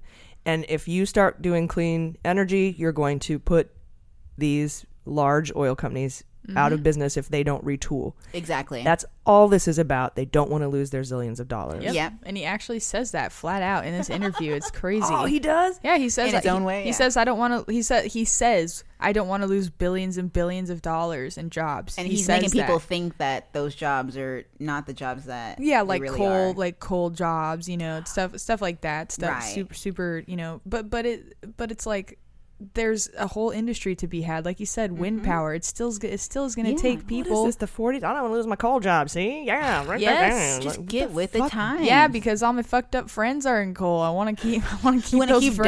dying from whatever they were inhaling. yeah, the Clean Energy Club would not accept Trump and his. no way. No, yeah, I was gonna. okay, sorry, I gotta stop myself sometimes. All right. um, so he also, of course, can't finish the topic without saying that scientists have a political agenda, mm. and that he can't trust scientists, and that because he has scientists that say that it is a lie that it is man-made, that climate change is man-made, Just like So- his doctors and lawyers, he knows too, right? Yeah. those legitimate people in his Just life. like he weighs 239 pounds. Oh yeah, yeah. Just like that. And just how he had the largest inauguration crowd in Mhm. history. It's the same Z's. Most like ninety-seven percent I heard of scientists um, th- that are like in the field legitimately. They say that like global warming is real, right? And so he's saying the two or so percent is what. Just- yeah, well, he's saying global. He's saying he's he's conceding that global warming is real. He's not conceding that It's that humans have but they're saying that or the accelerating 97 it. Yeah, yeah. They're Yeah. saying that it is due to, to or it could be likely Yes. due to. Ni- it's like ninety nine percent of the Pretty scientists much, agree yeah. that it's it's man has, is solely if or partially responsible. Mhm. It's it's settled fucking science. Yeah. there's Yeah. no debate. Anyone who says there's a debate is full of shit because they have money and oil. The end. Those are the political reasons. What political reasons would we have, like for for being on the side of saving the planet? Like this is crazy. Yeah, and and as uh, you know, as as I like to say, what could it hurt? yeah, yeah, exactly. And to say that that's a political issue, that scientists would be politically motivated in saying that humankind is causing climate change. it- Mm-hmm. yeah, exactly what you said. It's like, what are the consequences of that? We're gonna create more like I. It's sustainable energy. There's it's it's about as cut and dry as it gets. Is we need to change how we get our energy. We Oh, just yeah. have to. There's a limited amount of resources, and we have to change how we're getting it. We're literally very, cooking very to death. simple. Like, yes, can we do something about it? Yeah. yeah. So then he goes on to talk about Jamal Khashoggi. Uh, he says that Kushner talked to, to them being Saudi Arabia, and they said they didn't do it. Classic. Well, that's that. Classic. This was, of course, before some of the further developments came out this week. Mhm. Confirmation by the Saudis that he was killed, Right. and you know it happened inside the consulate, but it was a fist fight, like we talked about. Oh, of course. Yeah, very dramatic. Right. And now then- it's now it's chokehold. Oh, is that's why they beheaded him. They got him in the Oh. chokehold first. Okay. Yeah. Well, God, that's terrible. Yeah. So then he's talk he talks about sanctions. Lesley asks him about potential sanctions for the Saudis, and he says basically, uh, he says everyone is ordering military equipment. I tell you what, I don't want to do. I don't want to screw over Boeing, Lockheed, and Raytheon. All of these companies. He says he doesn't want to hurt jobs. They are, you know, poor Lockheed and Raytheon and Boeing. I mean, you know, Oh, they only guys. make billions of dollars. Yeah, they totally couldn't convert into green energy. I and mean, that'd GE. so I mean, hard. they they fourteen billion dollars in profit, zero taxes paid. I mean, these Mhm. poor, poor, right, You poor know what I think companies. it is? These billionaires, they already have their spaceship to get off of Earth. Earth wouldn't blow. You know, like Some they're, they're Illuminati set. They shit, got their yeah. ticket, man. Yeah. Yeah, they uh, also are pimping all those companies out to Israel enough for the whole world economy. So, Mm-hmm. all right, I digress. Um, so he also says, of course, he has to slip this in here. He says that no presidency besides his has ever c- accomplished more in the first two years in the history of Well, our country. accomplish what exactly? Because he might be right about that. Well, you know, he goes on. He, he he brings up the economy over and over again in this because it's the only really objectively good numbers that he has to point to. And is eh, it which really are, due to him? Right, right, yeah. Well, I exactly. That's kind of that's a shitty thing about the economy. Sort of. It always it it, it seems to always. Its after effects always have, you know, an effect on the president that is not one that they deserve, Let me good tell or you- bad. Let me tell you the truth about the economy and the president. The president cannot raise gas prices. The pre- the president cannot make the economy better. They can only wreck it. Mhm. So if an economy is going good, it's because the economy is the fucking economy. It's called the invisible hand. Mhm. Uh, it's the people. It's the way that the co- economy machine is going. Now you can put some certain things in place to help save the economy and set it on the right path, but. That's just the way that the, it's. This is the president of the United States. He does not make the economy better. Mhm. He he, He can only he can only yeah. wreck it or not wreck it. yeah, and good job for not wrecking it. Sure, he does want credit where he thinks he Uh, remotely think- deserves it, I but think he's wrecking it. co- oh well, compared to what he's like wrecking very clearly, yeah, I, he's fucking up some shit. Yeah. Well, I mean, also just down the line, the effects that his inaction, talking about clean energy, for example, is going to have on the economy and, and on everything else the environment, social structures, Immigration or sanity. Yeah, Yeah. Yeah. exactly. Uh, that's a great point right there too. Like there, we talked about this in our Nunez investigative story that Mhm. that I did a mini or uh, you know a hot note on Yeah. before.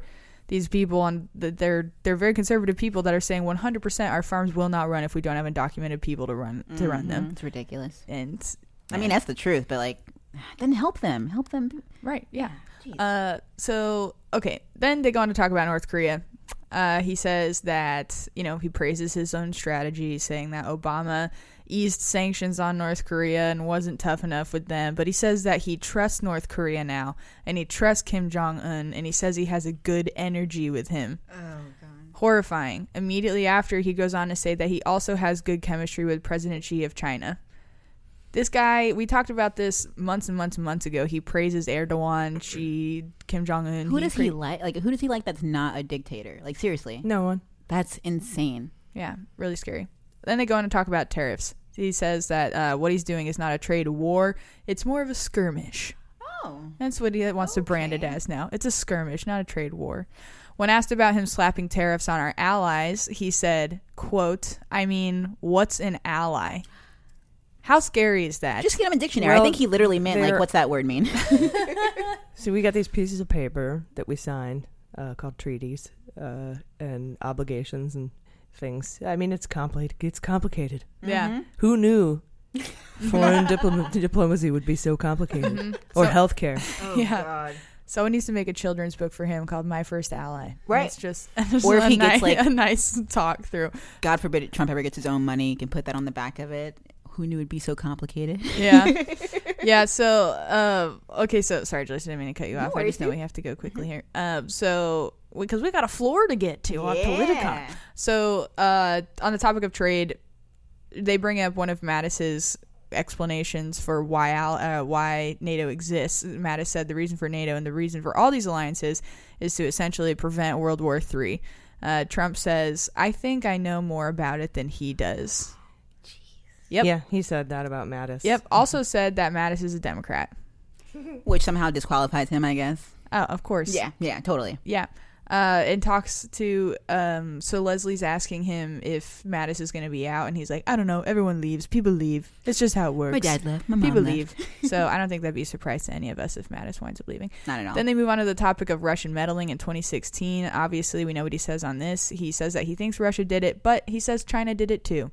Everything that he says about Russia he will not say it ending the sentence at Russia. He always adds the addendum that China did it too. Mm-hmm. Yeah, I rape, but Bill Clinton raped too. yeah, exactly. And so then on um, Lesley asks him if he has any regrets as a president so far, and he says that he regrets that the press hates him. Well, least he's being honest. I- I regret that he's our president. I mean, we all have. Yeah, yeah. That's like when you get asked what your biggest weakness is, and then and then you uh, say something positive about yourself. Obviously. um, then he then he gets pressed again to actually answer the question. He says that he wishes he ended NAFTA earlier.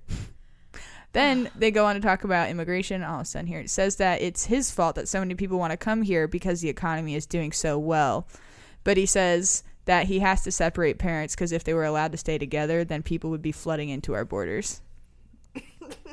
I just. Yeah, I how can't. douchey is that? Um, on politicians, he calls them babies. He says he's not a baby. Classic. Hmm. And this is, I, I just want to add in, he talks about babies a lot in this interview. He's like stuck in some Freudian cycle. This I is think. what I was waiting to get to because I think he mentions the word baby like 20 times. He does. He says baby so many times. Um, he's this is this is a, my, one of my favorite tidbits that he says to Lesley. He like wouldn't answer a question directly, and Lesley finally just gave up and was like, "I'm not going to fight with you." And he goes, "Lesley, it's okay. In the meantime, I'm president and you're not." That's when he used that line. Oh my goodness. Yeah. Because he refused to answer a question. Yeah. Yeah. Mm. Because I'm the president, essentially. Yeah. Yeah. Yeah. That's about it. Not that it's confidential. Just I don't have to give you my opinion. I'm the president. Mm-hmm. He's a bitch. Yeah. Such a Yeah, bitch. said, I'm not a baby. I'm not a baby. You're not Sorry, a baby. not a bitch. Thank Such you for that, Jordan. That was good reporting. Yeah, of course. That was a really good interview. Infuriating to watch. Yeah, yeah, yeah. More so to read because of, like I said, the interrupting, but Exactly. and Yeah, him as a person, Hard to watch. and president. He gets so Yeah. angry, but it, he makes no sense about it. All right, so I Tan want your eyes. Sorry. What'd you say? I said tan your eyes. I'm sick of looking at his white eyes. Yeah, I w- wish he would. Look at, he's on TV right now. Always. He's got the white goggles. All right, so I want to talk to you guys about the story that dropped Tuesday about the Treasury employee that was criminally charged for leaking bank data about Paul Manafort, Rick Gates, and Maria Butina. Her name is Natalie Mayflower Edwards. Uh, she was a senior official at the Department of the Treasury's Financial Crimes Enforcement Network, also known as FinCEN. Um, not Sinn Féin, which is a party in Ireland. This is FinCEN. She was named in a criminal complaint uh, for two counts, alleging that she leaked suspicious activity reports, or SARs, to the press. A SAR is a report that banks make uh, by law to the Treasury signaling potential illegal or untoward banking transactions. So if something sp- suspicious is going on at your bank, you are obligated to fill out a, a FinCEN report and send it to the Treasury. It's called a SAR. The journalists and news organizations she leaked to were not named in the court documents. Instead, prosecutors provided dates and stories that seemed to match a series of BuzzFeed articles. Um, uh, but BuzzFeed hasn't commented on this story yet. They apparently communicated back and forth using an encrypted messaging app. Um, what she was doing, they weren't foldering, uh, but what she was doing was she was taking photos of the SARs off, off her computer, her work computer, uh, from Manafort, Gates, and Butina and Prevezon Holdings, and sending them via messenger to the reporter. Prevezon Holdings, if that sounds familiar, it should. It's the real estate company named several times by Glenn Simpson of Fusion GPS and the company that commissioned the Steele dossier. Uh, her her intel led to the publication of about 12 articles, all of which we've covered on Mueller, she wrote. Officially, she's being charged with one count of unauthorized disclosures and one count of conspiracy to make those disclosures. Each charge carries a max of 10 years in prison. No.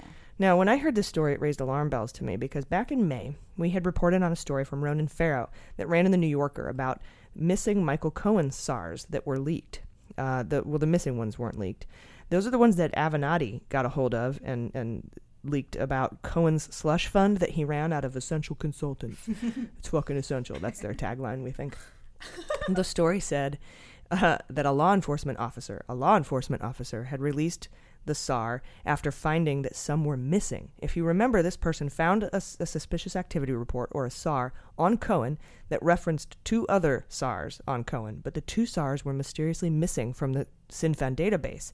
And we had speculated that maybe Mueller had pulled them or locked them down, or, or maybe the Treasury did, uh, which it's allowed to, but it, that's never happened. And no one knew for sure why they weren't there. Maddow even reported on it, and I remember it clearly because she had said that those documents had gone walkies. And I remember that phrase really, I was like, that's hilarious.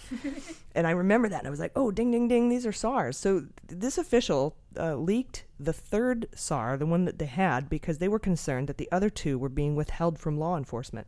So they went to Ronan Farrow with the remaining SAR. Uh, this is the reporting that led us to know that AT&T and Novartis and that uh, you know aerospace company uh, and a Russian emigre named Vekselberg had all dumped large amounts of cash into Cohen's slush fund in Essential Consulting. That leaked SAR is how we found out about all of that. And a- after the first leak, Ronan Farrow reported that seven former officials with the Treasury's FinCEN database expressed concern about the missing reports. Um, they said restricting the reports would be unprecedented and one called the possibility one of these experts said it could be explosive that these are missing from from the database. Oh yeah. Now the treasury official that was arrested this week and law enforcement she's uh, the law enforcement person that leaked the cohen sar uh, a while ago might not be the same person. But right after that cohen sar was leaked the treasury ig launched an investigation into the leak. And here we are five months later with an arrest so even if the SARs aren't linked, the investigation resulting from the first leak probably led to this arrest. And I'm wondering if we'll see additional arrests. But I'm also wondering how this isn't protected under the Whistleblower Act. It certainly should be. I, you know, I mean, I guess. I, I, I don't know. It doesn't seem like the government was hiding anything. We have SARs; they're confidential. Uh, yeah. It's always been that way, and she leaked them. So I, I I don't know, but the other one with the Cohen stuff was that somebody noticed two were missing. Right. And I don't know if this is the same person. You're right. If they were the same, then maybe it should go under the whistleblowers. But you're saying if they're separate, then maybe it's a trickier yeah, issue. There weren't yeah. there weren't any missing. She just took pictures of them and sent them to right, the press. Right. Are there any specific protections though for leaking to the press versus leaking to an intelligence officer? Mm-mm. So No. maybe that's it then. Yeah, maybe. Um, but uh, yeah, I don't know. I really, I, I, I think I need to look at the Whistleblower Act again and see kind of what it covers. Yeah, I wonder if they would ever add any specific uh, provisions for people that are doing things when, like, the nation is going through a crisis like this, like when there's a really big case that we're all aware of, and she leaks this or whoever leaks this in that case. It seems like it's different from a random. Oh, I'm just going to put someone's personal information out here for no reason. Mhm. That's like a whistleblower move. It's not like a. I mean, I guess they could say it's political, but Well, like I have a question. She's being charged for this, but what about the person who leaked um, uh, Spangenberg? That's one of the. She's a CIA uh, candidate right now running. Mhm. She her application for security clearance got leaked or stolen from Mhm. the United States Postal Service. That's right. And used in political ads against her. and no one got arrested for that, right? No one got in trouble for oh, that. Oh, well, then they definitely So should protect this person. How is leaking that different from leaking this? And I'm I'm wondering if there's even an investigation. In it. Yeah. Yeah. I don't know. I, hopefully, we'll find out soon, you guys. So Good story, though. Yeah, it's really interesting. I just remembered I put those two things together. I remembered Gone Walkies. Yeah, beans and uh, beans. I like it. space beans. All right, you guys. We'll be right back. Hey Mueller Junkies, this is AG, and we'd like to thank Third Love for supporting Mueller She Wrote. We got the chance to go on to the Third Love website, order our perfect fit, uh, take the fit quiz, and uh, well, we, we- I got a bra. You guys all got bras. I I got a pair of undies undies. too. Yeah, undies and a bra. And I got the T-shirt uh, bra because that's what fit my shape and my lifestyle the best. They ask you, they take you take the fit quiz. It takes two seconds. It's awesome. So there's some new things that are going on. They now have a 100% fit guarantee. They guarantee the perfect fit, and returns and exchanges are free and easy. So if it doesn't fit, they will send you another one. And now they have a new cotton collection. They take their input seriously, uh, just like we do. If you send us, you know, our corrections or, or input about uh, some of the things we say, they do too. So they recently launched their most uh, requested style cotton t-shirt bras and cotton underwear because they didn't have cotton, but now they do. It's awesome. Took two years to develop and perfect the cotton collection. It's made of Pima cotton, which is really nice cotton. And they have now the result is this incredibly soft, very breathable bra and underwear. You want to wear them every day. So this is, you guys would have to check this out. They know there's a perfect bra for everyone. Take the fit quiz. Go right now. They're offering Mueller She Wrote listeners 15% off your first order. That's a huge discount. So go to thirdlove.com slash AG to find your perfect fitting bra. Get 15% off your first purchase. Again, that's thirdlove.com slash AG for 15% off today. You will be glad you did.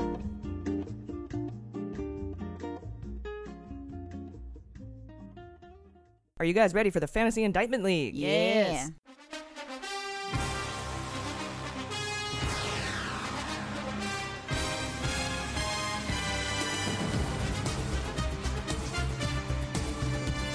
Okay, guys. So regarding we talked we talked about this earlier regarding the indictment of the Russian that worked to interfere in the midterm election, this midterm election. Uh, that was the.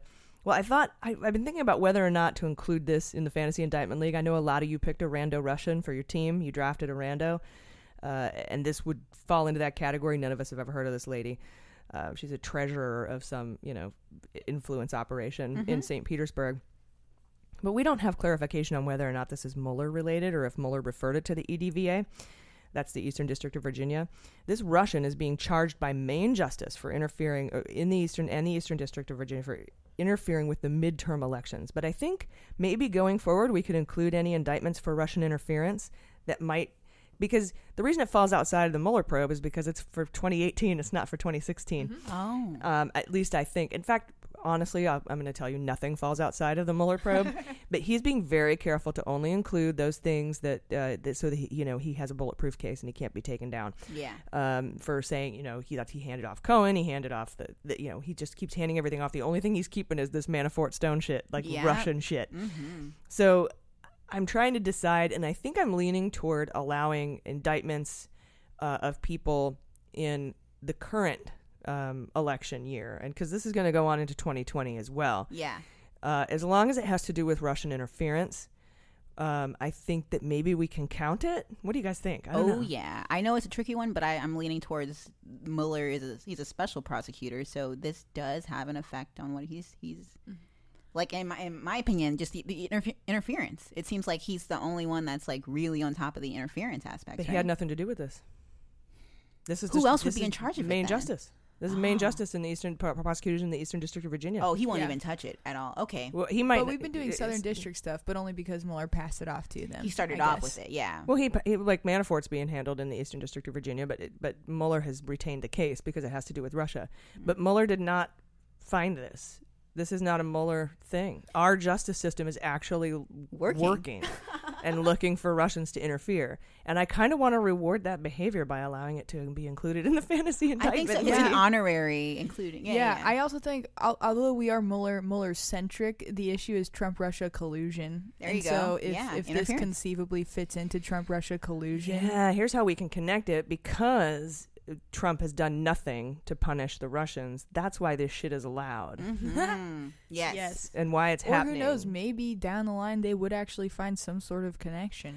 Uh, yeah, and like Either I way, said, I think it still falls under it. Yeah. Well, it doesn't, but like I said, we don't know if it does or not Mhm. because I do not know if Mueller referred this case or if justice found it all on, on the, by their lonesome. Yeah. Okay, but like Jordan was saying, even if down the line it's a collusion related, would that fall under our fantasy League just under our jurisdiction at all? And when it comes to, it's not Mueller under the name, but it's what he's looking into. I don't But know. Mueller's not looking into this. Yeah. Okay. Okay. Yeah, so he might, might what you're saying. He so might later. Okay. Kind of the line I was drawing is: is it from Mueller? Does it come from Mueller? Is it an indictment that Mueller created, In either that by case, handing it off or whatever? In Yeah, this case, no. But now I'm, I'm, what I'm trying to say is, if it's Russian interference, I kind of want to include it, even though it's not Mueller related. Yeah, yeah, just an honorary one. I think that's perfect.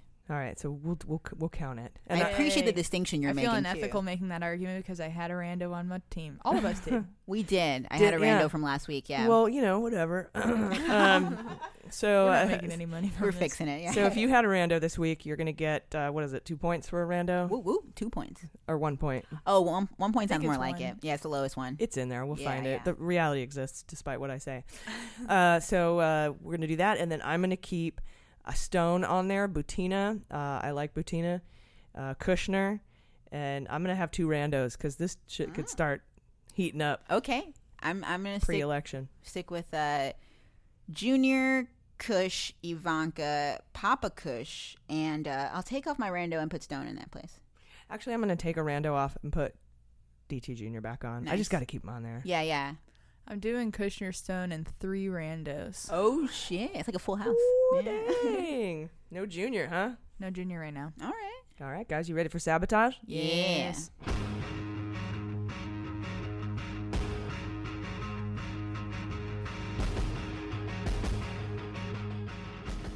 All right, guys, this week the Wall Street Journal reported late Friday, well, midday Friday, that Mueller is now looking into the possible connections of Peter Smith to WikiLeaks, saying he knew in advance of the release of the Podesta emails by WikiLeaks, much like Stone did. So, we've been talking about Peter Smith for a while now, months and months, actually, ever since Russian roulette came out. He's the political operative that was searching on the dark web for Hillary emails, uh, and he had, now, we- like later on, we found out that he had funded, he had $150,000 to fund this project, 50000 of which was his own cash and he's the guy who was uh, who killed himself and had asphyxiated himself in a hotel room and had a note next to him that said no foul play whatsoever. Like what kind of even if you wrote that note, what kind of fucked up guy and fucked up shit are you into where you have to leave a note that said there was no foul play? Exactly. What else happened then? Like I hang out with murderers and shit, but they didn't have anything to do with this. This was all me. That's just weird. Very What a weird. weird, sad note. But apparently his health was failing. And so he, he he took his own life. Now, so he was out looking for shit on the web, and now there are Mueller is looking into the possible connections of, of Peter Smith to WikiLeaks because now uh, apparently um, there is proof showing that that Peter Smith knew about the advanced release from WikiLeaks, uh, uh, the strategic timing release from uh, of WikiLeaks information. For uh, specifically, I think they're talking about the Podesta emails in this story. It's a really interesting story. You guys should check it out. Um, this really kind of only bolsters my Stone uh, pick for this week for the Fantasy Indictment League. I'm I don't think you can indict a dead guy. um, so I don't, you know, otherwise we because I used to have Peter Smith on our fantasy indictment draft list, and we had to remove him because I didn't know until we read Russian Roulette that he had passed away. Exactly. Um, uh, but uh, you know, then Adam Schiff got all of his documents from his estate, and so they have it all. So Um, Stone's the next connection to this guy. he is, and so is Corsi. So you might want to think about if you want to add Corsi or not. That's a good point. I still have stones, so I'll stick with them. But what about you guys? I'm keeping mine. Okay. All right, kids, are you ready to flip it blue? Oh yeah.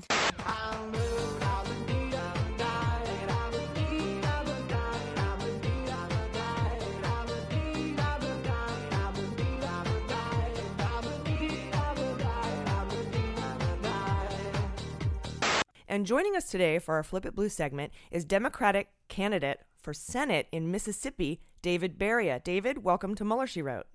Thanks for having me, AJ. Glad to join you. AG, I apologize. Nope, it's okay. you know what? It doesn't matter. It's not. It's it's all a pseudonym anyway. So it's actually anything that's not my real name is fine. Got ya. Wonderful. So tell us a little bit about what you're trying to do for Mississippi and Mississippians. Well, we're trying to get rid of our um, 30 years of Republicans helping themselves rather than helping Mississippians, while in Washington serving us ostensibly in the United States Senate and in the Congress.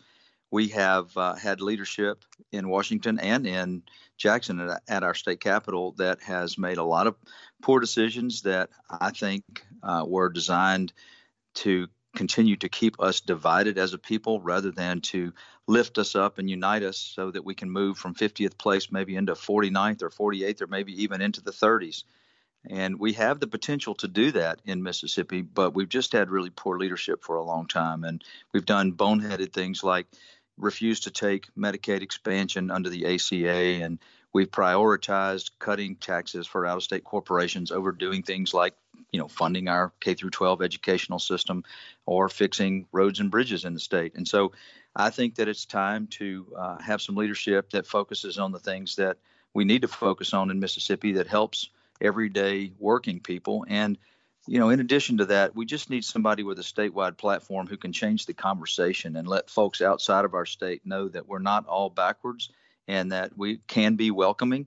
We just need leadership that exemplifies uh, those ideals. Yeah, that's that sounds great. I feel like um, I mean Mississippi is pretty red uh, as far as as um, you know Republican versus Democrat goes. But yeah, they've kind of been missing that leadership. They, like you said, it's been corporate tax breaks, it's been special interests. Um, tell us a, little bit about your opponent. Well, let me first, if I could, respond to something you just said. We're, we're pretty red when you look at the number of statewide elected officials that are Republican or Democrat. But if you actually look at the numbers and you, you dig a little deeper, we're really not as red as you would think. And one of the reasons why is we've got the largest uh, black voting age population of any state. We're at 38%. And next door in Alabama, they were significantly lower and they elected a Democrat. Uh, now, the, the person who was running against Doug Jones was, you, you know, somebody who was loathsome. And, uh, you know, we don't have that exact same dynamic in this race. But uh, my opponent is Roger Wicker. I call him Rubber Stamp Roger uh, because he, like a lot of Republicans in Congress now really doesn't have a, a, thought or an idea of his own. He simply adopts what our current president says, and they brag about being, you know, 100% in alignment with our president. Uh, you know, we had a senator who just retired, so we have two Senate races on the ballot this year. Our other senator, Thad Cochran, was actually a statesman. Um, you can't really say that about my opponent. He's been in Washington for 24 years, 12 years in the House, 12 years in the Senate, and there's just not much to show for it. Uh, so, you know, this is a person who sort of fits the Republican mold. You know, he's he's an older white dude, uh, and you, you, know he's a part of the establishment, but um, just you know he's not that inspiring to uh, to moderate Republicans and independents, and certainly not to Democrats.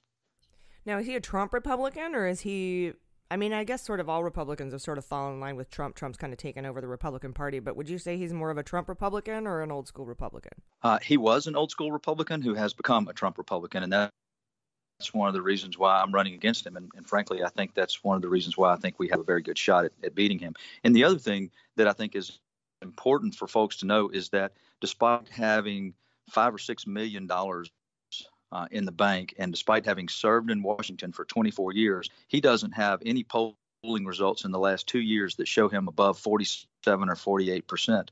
And in a recent NBC poll, he's actually slipped backwards down to 43 percent. And that particular poll undersampled the black vote by about eight points. So when adjusted for that, he's actually down around 40 or maybe 39. And, and I am uh, getting, I'm in that poll. I would be very, very close when adjusted for the, the black vote in a midterm election. Now, I know in some states uh, right now, like Georgia and North Dakota, they're facing a lot of voter suppression issues. Do you have any of that going on in Mississippi? Well, none that we know of. I mean, we've sort of gone through that battle uh, with regard to voter ID, and our voter ID law is not as drastic as some other states, but uh, but we've we've gone through that process, and then we from time to time, time see uh, voter purges and that sort of thing. We haven't really noticed anything of late, um, but you know, there, there, we went through that process a couple of years ago. Okay, well, that's good. That's good news. Um, that, that that is getting to a lot of people. Um, some of those uh, ID laws that are coming out and closing polling places and making it hard to get a driver's license, etc.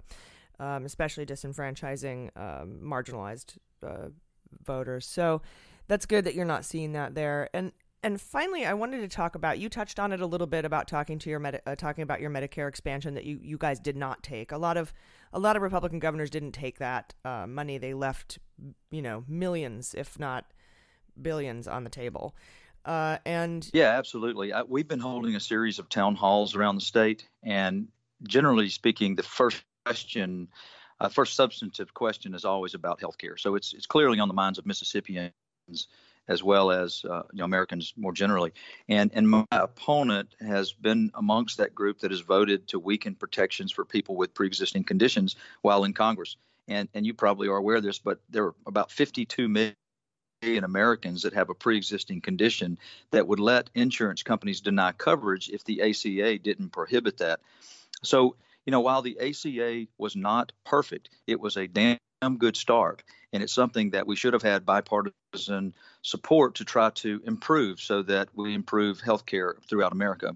And obviously, we all know that what happened was the Republicans voted 72 something, 72 or three times in the House to try to repeal it with nothing to replace it. And they're continuing to talk about trying to pull that rug uh, that has now insured 20 million Americans uh, out from under them. And in Mississippi, you know, we have a very direct uh, result negative result based on our few, uh, our, because of our failure to expand Medicaid, in that we have rural hospitals that are failing. We have five that have filed bankruptcy in just the last two months. We have others that are having to close emergency rooms and or to sell off to uh, to, to large healthcare conglomerates, and so it's a, it's a really an acute problem to borrow from you know medical terminology in Mississippi right now, and we're we have one in Clarksdale, Mississippi, in the Delta, that uh, has 484 employees, and the county has been given two weeks to try to figure out what to do because the uh, the Tennessee company, I think it's Curae, has filed bankruptcy and is now threatening to close that hospital. So it's a very very serious issue because we have such large rural areas in Mississippi where you know folks are already driving a long way just to go to the hospital, and then if their nearest one closes, you can see the problem that that would lead to. Yeah, and uh, that's astounding to me. But can you maybe talk? Healthcare, I think, is the number one issue on voters' minds this election, and I'm so glad that you're you're focused on healthcare and that you're focused on these issues. Uh, in this upcoming election, can you tell uh, tell me where people can uh, maybe donate to your campaign or where they can find information on your platforms and your and your campaign? Absolutely. Um, and thank you for the opportunity to do that. Um, our website is www.baria, that's B A R I A, for F O R, Mississippi, spelled out, com, uh, and there is a donate link on the website along, along with uh, various my various positions on our platform on policy issues. Uh, I'm also on social media on Facebook and on Twitter and Instagram as well. Uh, and if someone wants to email the campaign for specific information, they can do that at info at bariaformississippi.com. And of course, we would welcome any contribution, large or small. We're still fundraising in this last two week stretch. And in fact, I'm I'm uh, I'm going to one here in just a couple of hours. So um, we we would appreciate any help that anyone wants to provide. Help us flip a very red seat to blue in Mississippi. This is actually achievable in, in our state this year. We could actually elect two Democrats to represent the state of Mississippi. Yeah, that would be amazing. So, so David, I've I found out you have a podcast called Civil Civil Conversations, and recently uh, you had some discussion on your podcast about how Trump was at his rally mocking um, Dr. Blasey Ford. Uh, she she was the woman um, that was wrapped up in the Kavanaugh confirmation hearings and the Me Too movement. Can you talk a little bit about um, some of those conversations you had, and maybe a little bit about your podcast? Yeah, I'll be happy to talk about it. Uh, you know, the, the podcast has been interesting for me. Uh, we started it because we thought people might be interested in knowing why you know sort of the story behind why the Mississippi legislature does some of the crazy things that it does. And so I interviewed uh, several of my colleagues, both Democrat and Republican, and they were kind enough to sit down and talk through with me, you know, their thinking behind the way uh, they craft policy over at the Capitol. And so that's the story behind civil conversations. But the particular episode uh, that you're referring to we we taped it right after the president flew into Southaven, Mississippi, and held the big rally uh, where my opponent was there, and also Senator Cindy Hyde Smith, uh, who's also running this year. She was also there, and he made the the atrocious comments that he made, uh, making fun of Dr. Uh, Blasey Ford. And, and it just so happened that I was holding one of my town halls about a mile and a half from where the president came in. We scheduled ours first. You know, they came in and just it just happened to be in the same area uh, in close proximity. And I didn't hear the comments uh, until later because I was holding my town hall. And when I heard them, it was just nauseating. And and the you know it's our president trades in cruelty. He likes to be cruel to people. He thinks it elevates him somehow. Uh, and, and, so it was it was just sickening to see the crowd of uh, folks there. I know you know it's that particular location is right on the state line between Tennessee and Mississippi. Uh, so I know that they weren't all Mississippians, but they were. Uh, there were a lot of Mississippians laughing as the president mocked and demeaned a person who I think showed great courage in coming forward with nothing to gain and telling her story. Uh, and so, it, to me, it, it, brought to mind uh, other times in Mississippi history when good people stood by and allowed bad things to happen. And you know, there there were a few that would stand up every now and then, but but there were for a long time there were good people who stood by and did nothing. And I, I just reflected on. Sometimes that's worse, right? When yeah. when when good people stand by and do nothing. That, that's that's so. Uh, yeah, that sometimes that's worse. Well, it, it gives tacit approval to the to the terrible acts, and and so my opponent Roger Wicker was there in that crowd that night. Uh, you know, I don't I don't know if there's any video of him actually clapping or laughing, but you have to presume every, you know everybody in there seemed to enjoy it, and uh, and so you, I think there was an article written shortly after that about this whole issue of the president's cruelty and, and other folks who were similar actors, and they compared uh, the the lynchings back in the 40s and 50s, and and I think maybe even into the 60s, uh, in some places where folks would stand by and just watch cruelty. It was it was a spectacle, and they seemed to enjoy it. And and so it's very sad to me that there's always a way to demonize the other for some folks, whether that is that other is folks with dark skin or, or women or Muslims or whatever you you want to select as the other to put down to make yourself feel better. And Mississippi has a sordid path of doing that. And, and I would have hoped that we would have moved forward, and we have some, but obviously we still fall back into that uh, those old ways every now and then. And, and there's this old adage in Mississippi that came to mind, and that is, and I don't know who said it, but as it goes this way: as long as one man is holding another man in the ditch with his boot on his neck, they're both stuck in the ditch. And to me, that sort of sums up where we've been in Mississippi for way too long, and that's another reason why I'm running for the United States Senate. I, I, I want to change that. That's quite a powerful image. Um, and uh, I, you know, to think about it, you know, like let's both get out of the ditch and move forward together. Exactly. You have to you have to have a little empathy with people that you represent to be able to to hear what they have to say and to be able to craft policies that lift people up and unite. And that's the only way that Mississippi is ever going to move forward. If we keep holding our boot metaphorically on another man's neck in the ditch, then we're all stuck in the ditch. Yeah, and I, I had no idea your opponent was at that rally that night when they were all mocking and laughing um, at, at Blasey Ford. He was. Wow, that's that's a lot to think about. Well, it's there are a lot of powerful images there, and uh, you know it's it's just sad because you know as much as you like to think that we as a people have moved forward, we're we're really not fully embracing the 21st century. And, you know, one of the things that I talk about as I'm going to these town halls is there are a lot of systemic problems in Mississippi. There's education, there's healthcare, there's infrastructure. We have this brain drain where people are leaving our state droves. But a very simple thing that we do that would speak volumes is to simply take down our state flag and put it in a museum.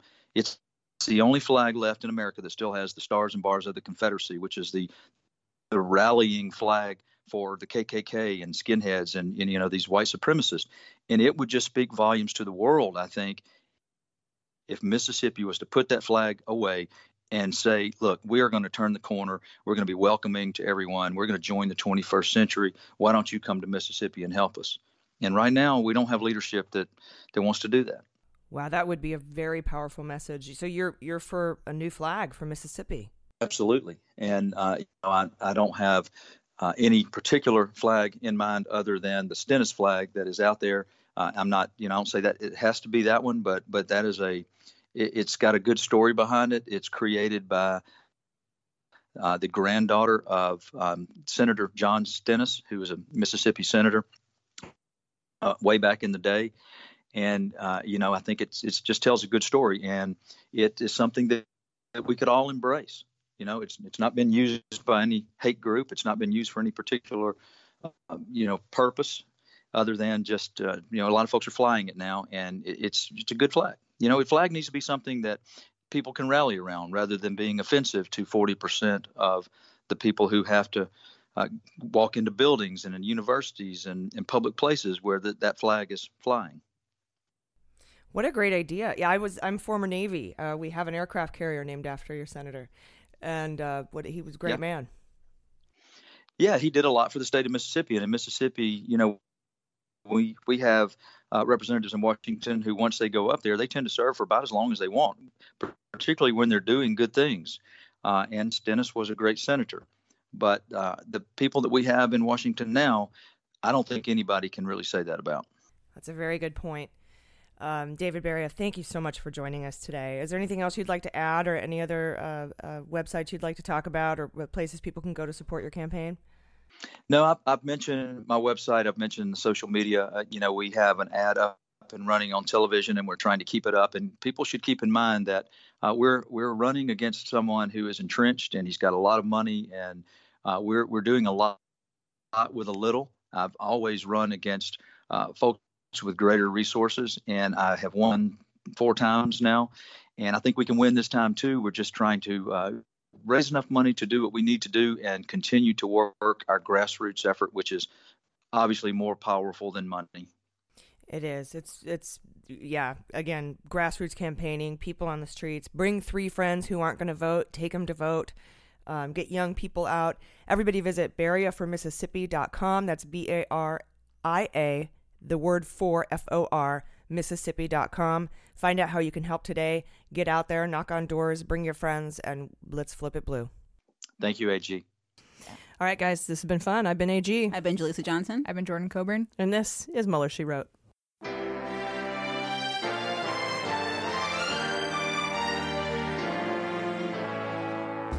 Mueller, She Wrote is produced and engineered by AG with editing and logo design by Jaleesa Johnson. Our marketing consultant and social media manager is Sarah Lee Steiner, and our subscriber and communications director is Jordan Coburn. Fact checking and research by AG, and research assistance by Jaleesa Johnson and Jordan Coburn. Our merchandising managers are Sarah Lee Steiner and Sarah Hirschberger Valencia. Our web design and branding are by Joel Reeder with Moxie Design Studios, and our website is MuellerSheWrote.com.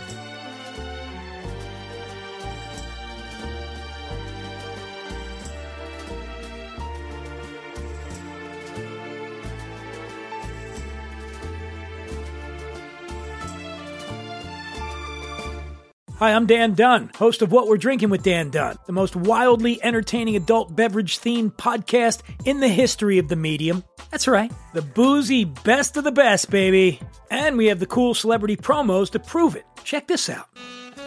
Hi, I'm Allison Janney, and you're here with me on What We're Drinking with Dan Dunn. And that's my sexy voice. Boom. Boom is right, Academy Award winner Allison Janney. As you can see, celebrities just love this show. How cool is that? Hey, this is Scottie Pippen, and you're listening to the Dan Dunn Show. And wait, hold on.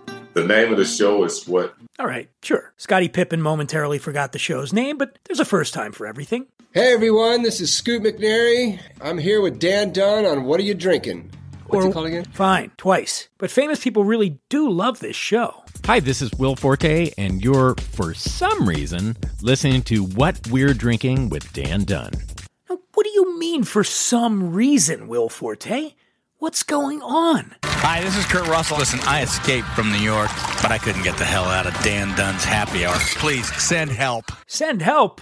Oh, come on, Kurt Russell. Can somebody out there please help me?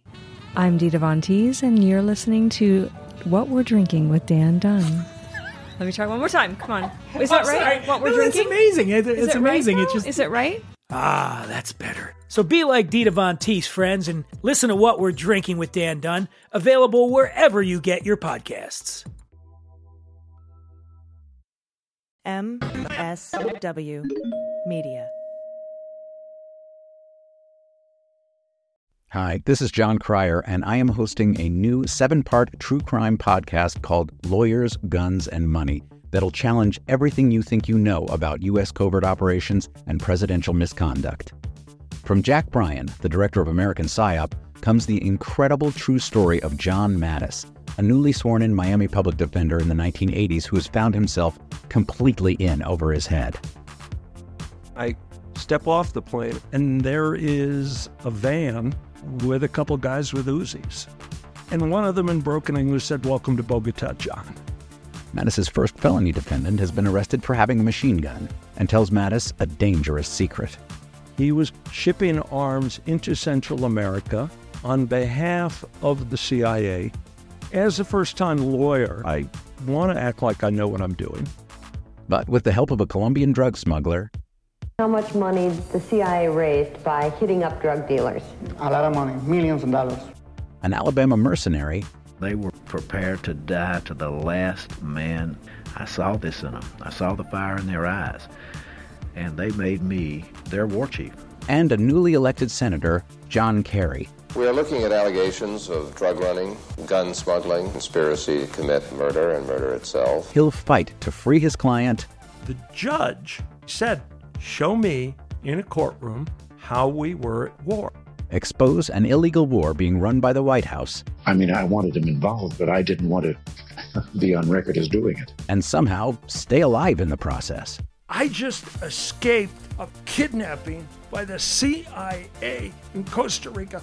This is Lawyers, Guns, and Money.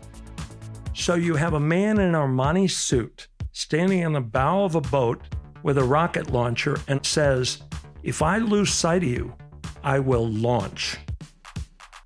You will be vaporized. Available everywhere starting October 29th, or get it ad free and early starting October 22nd at lawyersgunsandmoney.supercast.com.